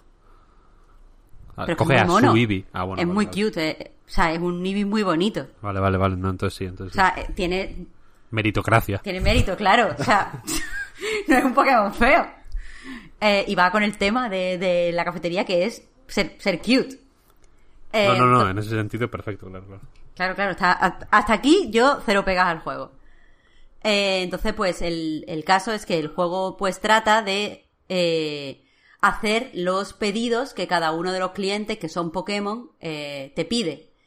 Eh, conforme vaya sacándole sus pedidos, que pueden ser de cafés, de tés, de bollería, de dulces, de snack, pues según lo- los pedidos que le vaya sacando, vas ganando afinidad con, con esos clientes y posteriormente, eh, pues puedes, por un lado, ampliar la cafetería, añadiendo nuevas secciones que atraigan a nuevos Pokémon, o incorporar a esos Pokémon a tu equipo como, como ayudantes. Entonces, eh, pues a la hora de hacer cada una de las comandas, lo primero que tienes que, que que mirar es que según lo que te, te pide el Pokémon, necesitas poner a uno encargado u otro. Porque cada uno de los Pokémon que puedes tener encargado, por ejemplo, en mi caso, primero tenía a Eevee, luego se unió, a mi equipo Charmander, eh, luego se unió a mi equipo, creo que es Nubul, eh, bueno, el caso, se fueron uniendo varios Pokémon, pues cada uno de ellos tiene su especialidad dentro de la carta. Entonces, lo primero es ver, por ejemplo, si te piden té, Charmander es el mejor porque tiene un ataque especial que en la animación sale como calentando las teteras con, con su aliento de fuego. Pero vamos, en el puzzle eso no se ve, simplemente pues, quita las líneas de la izquierda, ahora lo explico. Eh, el Eevee tiene un ataque que simplemente se ve como levantando la patita, porque el Eevee es como el basic, eh, y lo que hace es, pues, elimina las piezas a su alrededor en el puzzle, aunque la animación, ya os digo, bastante bonita. Eh, y nada, eso, tienes que seleccionar al encargado que se, ajuste mejor al producto que te están pidiendo para que tenga más puntos. Eh, y después, pues, pasas al, al puzzle. El puzzle, que no es un puzzle, trata de hacer cadenas con eh, la carita de, el- de los diferentes Pokémon. O sea, te ponen un- una imagen en el que hay, por ejemplo, varias caritas de Pikachu, varias caritas de Squirtle, y entonces tienes que ir uniéndolas a lo largo, o sea, una vez pulsas la primera carita del Pikachu, hay una cuenta atrás, tienes que unir los máximos Pikachu posibles para sumar los, más, la- los máximos puntos que puedas.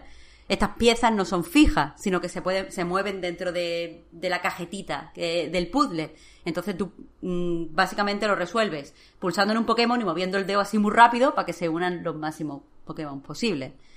Eh, conforme vamos teniendo más recetas, conseguimos las recetas, por un lado haciendo muchos pedidos, por otro lado ampliando la cafetería, eh, los puzzles se van haciendo más complicados porque aparecen, yo qué sé, terrones de azúcar en el terreno que necesitas que, que eliminar, hacer las cadenas cerca de esos terrones para que exploten, o porque aparecen separadores y necesitas eh, introducir Pokémon y cadenas de Pokémon dentro para, por ejemplo, bajar tomates cuando tengas que hacer eh, sándwiches.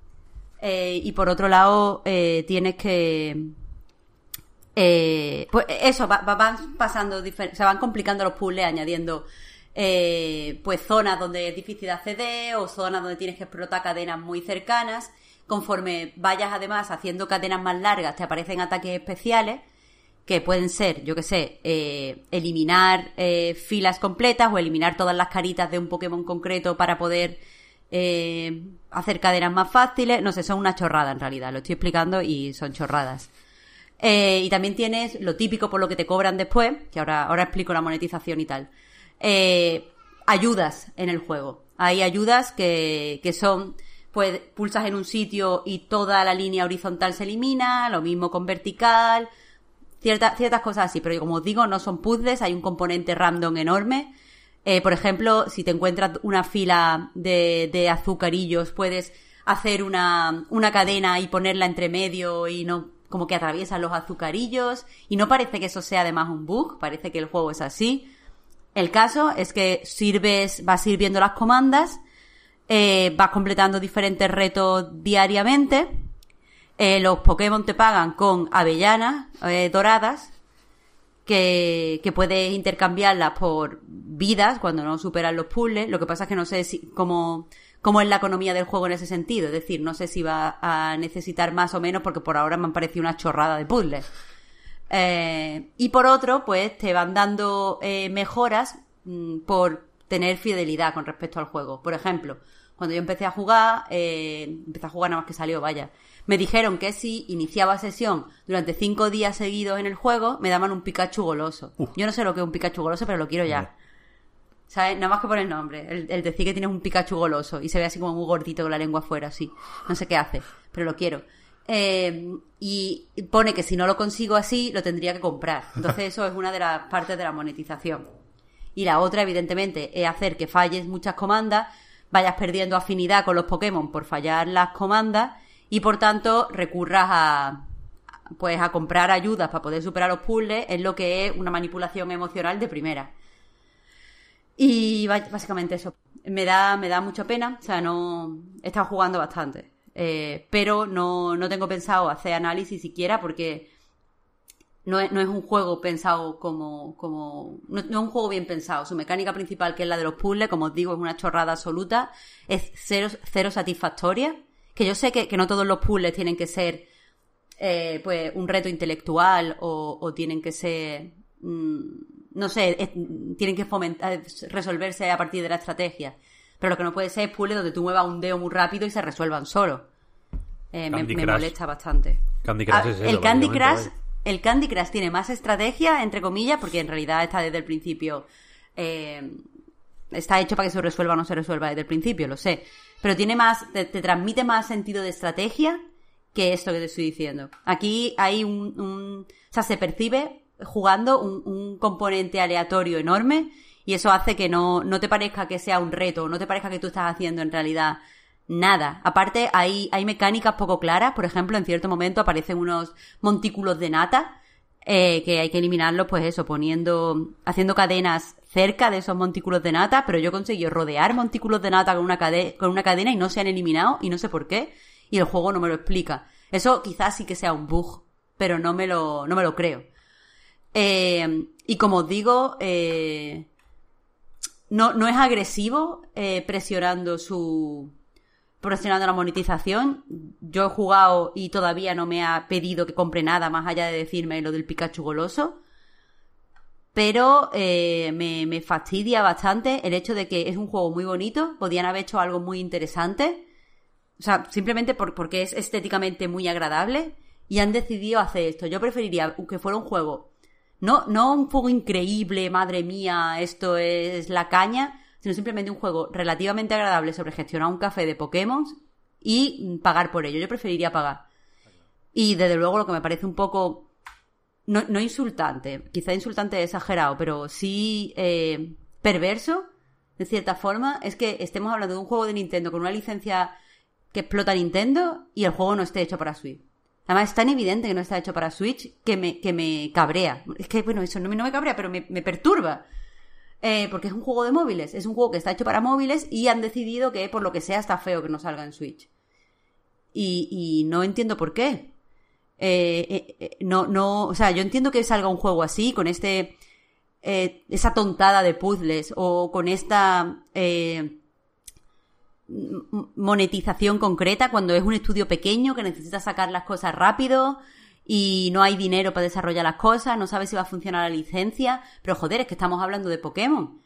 Y, saben que, o sea, yo, yo eh, eh, os he escuchado hablando antes, sí, hay ciertas personas que van a jugar simplemente por ser Pokémon y que lo quieren para el móvil y que todo esto así eh, hiper casual, llamémoslo así, les, les vende. Pero no sé, no sé, no, o sea, creo que podrían haber llegado más gente si fuera un juego de verdad hiper casual de puzzles, pero tuviera un, un puntito más de, calidad y un puntito más de, haber pensado los puzzles. No te digo que pongas algo que aleje a la peña, rollo, eh, pues Picross o, o yo qué sé, pero, pero si hubieran hecho un, estilo de puzzle tipo Candy Crush eh, o Bubble Bubble de este o, yo qué sé, otro tipo, creo que hubiera funcionado mejor. Porque hubiera sido, de verdad, de verdad te hubieras picado y hubieras querido seguir jugando. Yo creo que si me mataran en, o sea, me quedara sin, sin avellanas para poder comprar movimiento y poder seguir jugando, me daría un poco igual, porque no, no soy, no, no me obsesiono con esos puzzles y yo me obsesiono con cualquier tipo de puzzle. Eh, así que en cierto modo me parece un fracaso, pero me parece un fracaso triste, porque como os digo, el juego es muy bonito, las animaciones son muy graciosas, eh, han hecho una estética, han pensado como, como en una identidad visual del juego desde el principio y, es una identidad que creo que, se corresponde muy bien con el sentimiento de Pokémon y juego de gestión de cafés. Y, y en ese sentido, pues me, me, jode más que haya salido así, así de mal y tan, tan pocho, absolutamente pocho. Ya. Yo me lo he bajado ya. Pero Víctor, si tú ya no eres fan de Pokémon. es que esto me ha sonado bien. Como no fan, lo puedes jugar como no fan también. Pero ¿qué te ha sonado? A ver, de todas las cosas que he dicho, he visto a ti que te ha sonado bien. Si todo lo que he dicho es malo. Eh, Pikachu goloso sonaba muy bien. ya, tío, Pikachu goloso, tío. Es que es un Pikachu con una lengüita afuera y está un poquito gordo. Es que me encanta. Eso ha sonado muy bien. El, hombre, el Pikachu de Pokémon Smile mola bastante también, ¿eh? Sí, es verdad, muy cute. Mi cabeza es, como, como Shin-Chan, un poco, ese Pikachu. Es que, es que siempre, siempre aciertan un poco con la, con la identidad visual de estos minijuegos de Pokémon. Eso es... me fastidia. Ojalá fuera feo y lo podría odiar directamente. Pues yo he jugado a otro free to play en Switch, el Ninjala. Pero lo podemos dejar para la semana que viene, ¿eh? porque he echado un, un par o tres o cuatro o cinco partidas esta noche. Pero justo estoy aprendiendo a jugar, porque creo que claramente le falta un tutorial. Tiene algo, pero tiene diapositivas, tiene, tiene un vídeo de YouTube al principio, pero claramente falta que el juego se asegure de que sabes jugar antes de que vayas a, tu primera partida online. Así que voy a hacer yo eso, ¿no? Sin tutorial, leyendo por ahí o, repitiendo partidas, acabar de, de entender el juego porque, joder, es verdad que es una copia más o menos descarada de Splatoon, pero mola tanto Splatoon que separándose solo un poquitín, lo justo como para que no sea un plagio, ya yo ya, ya compro, ya me parece bien y tiene esa estética japonesa juvenil traviesa que yo asocio mucho al gesto ese de rascarse la nariz con los ojos cerrados, ¿sabes? Me parece muy de Goku pequeño, muy de Naruto en los primeros tiempos y me gusta mucho la estética del juego, la verdad. Así que lo voy a probar. Tiene un pase de temporada que de momento ni de coña. O sea, no, no, no tengo pensado pagar para nada. Hay un modo historia episódico que se puede pagar también aparte, pero no, no me ofrece ninguna garantía. Así que me voy a centrar de momento en los combates eh, todos contra todos y, y la semana que viene lo comento un poco más, pero creo que es un, un free to play como para probarlo, como poco, ¿eh? A mí el, rechazo que nos pudo causar en el direct aquel primero, Víctor, yo lo he superado mucho, muchísimo. Ahora quiero que me guste Nin- Ninjala. Yo sigo en la misma. lo sigo. Ya, ya me imagino. ya. Eh, sí, no sé, no sé. Creo que va, que va a tener muy poca mecha, ¿eh? Y que aquí vamos a hacer chistes sobre estirar el chicle y poco más, ¿eh? Pero, joder, la primera impresión... Has jugado más a este que a Last of Us 2. No, me no, coño. Las tofas no puedo hacer spoilers, pero me han dicho que voy por la mitad. Eh, o sea, mi última partida, que fue hace un par de días ya, estoy un poco enfadado en ese sentido, fue la cinemática de la Paris Games Week. Aquello de el pegarle con... O sea, que le pegan con un martillo a una pobre Sí, muchacha sí, y le rompen el brazo. Una noche lluviosa. Hizo lo que, hice lo que viene después de eso y ahí lo paré. O sea, todavía me queda, ¿no?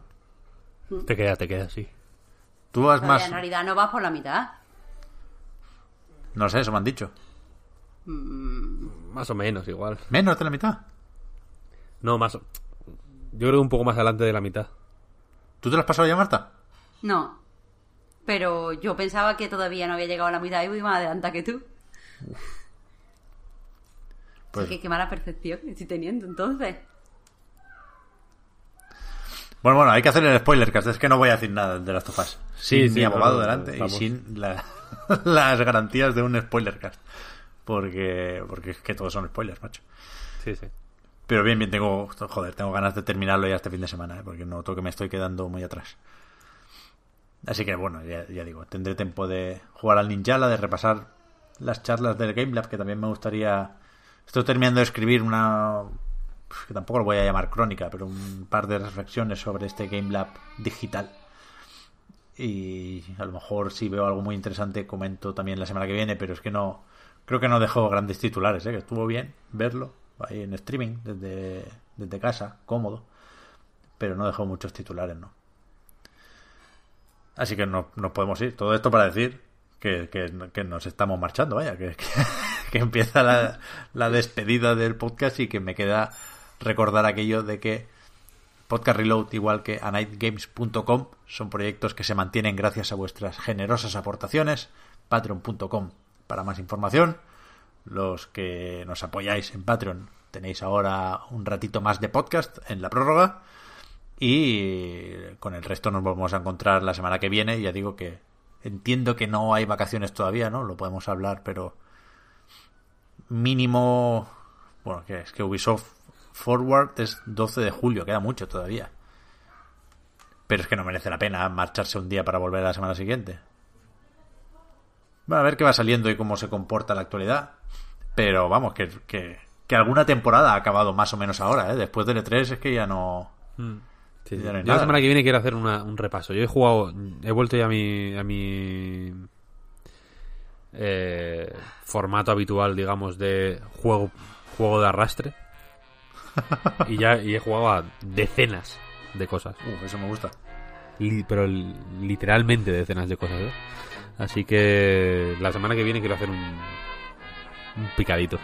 Vale, pues con, con eso se confirma el podcast de la semana que viene, ya digo. Así que eh, nos, nos seguimos escuchando entonces. Gracias a todos por seguirnos y ayudarnos a mejorar. Gracias también a Víctor y a Marta y a Omar por haber estado aquí. A ti, Pep. Y hasta la próxima. Chao, chao. Hasta luego. Hasta luego.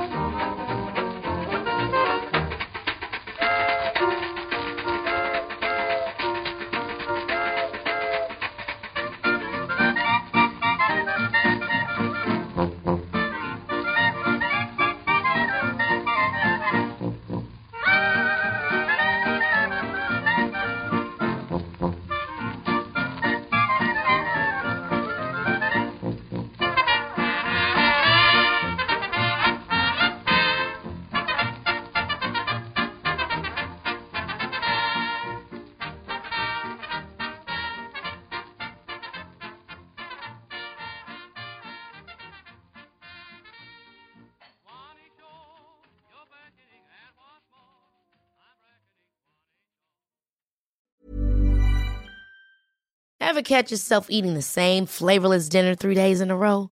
Dreaming of something better? Well, HelloFresh is your guilt-free dream come true, baby. It's me, Kiki Palmer. Let's wake up those taste buds with hot, juicy pecan-crusted chicken or garlic butter shrimp scampi. Mm. Hello Fresh. Stop dreaming of all the delicious possibilities and dig in at HelloFresh.com. Let's get this dinner party started.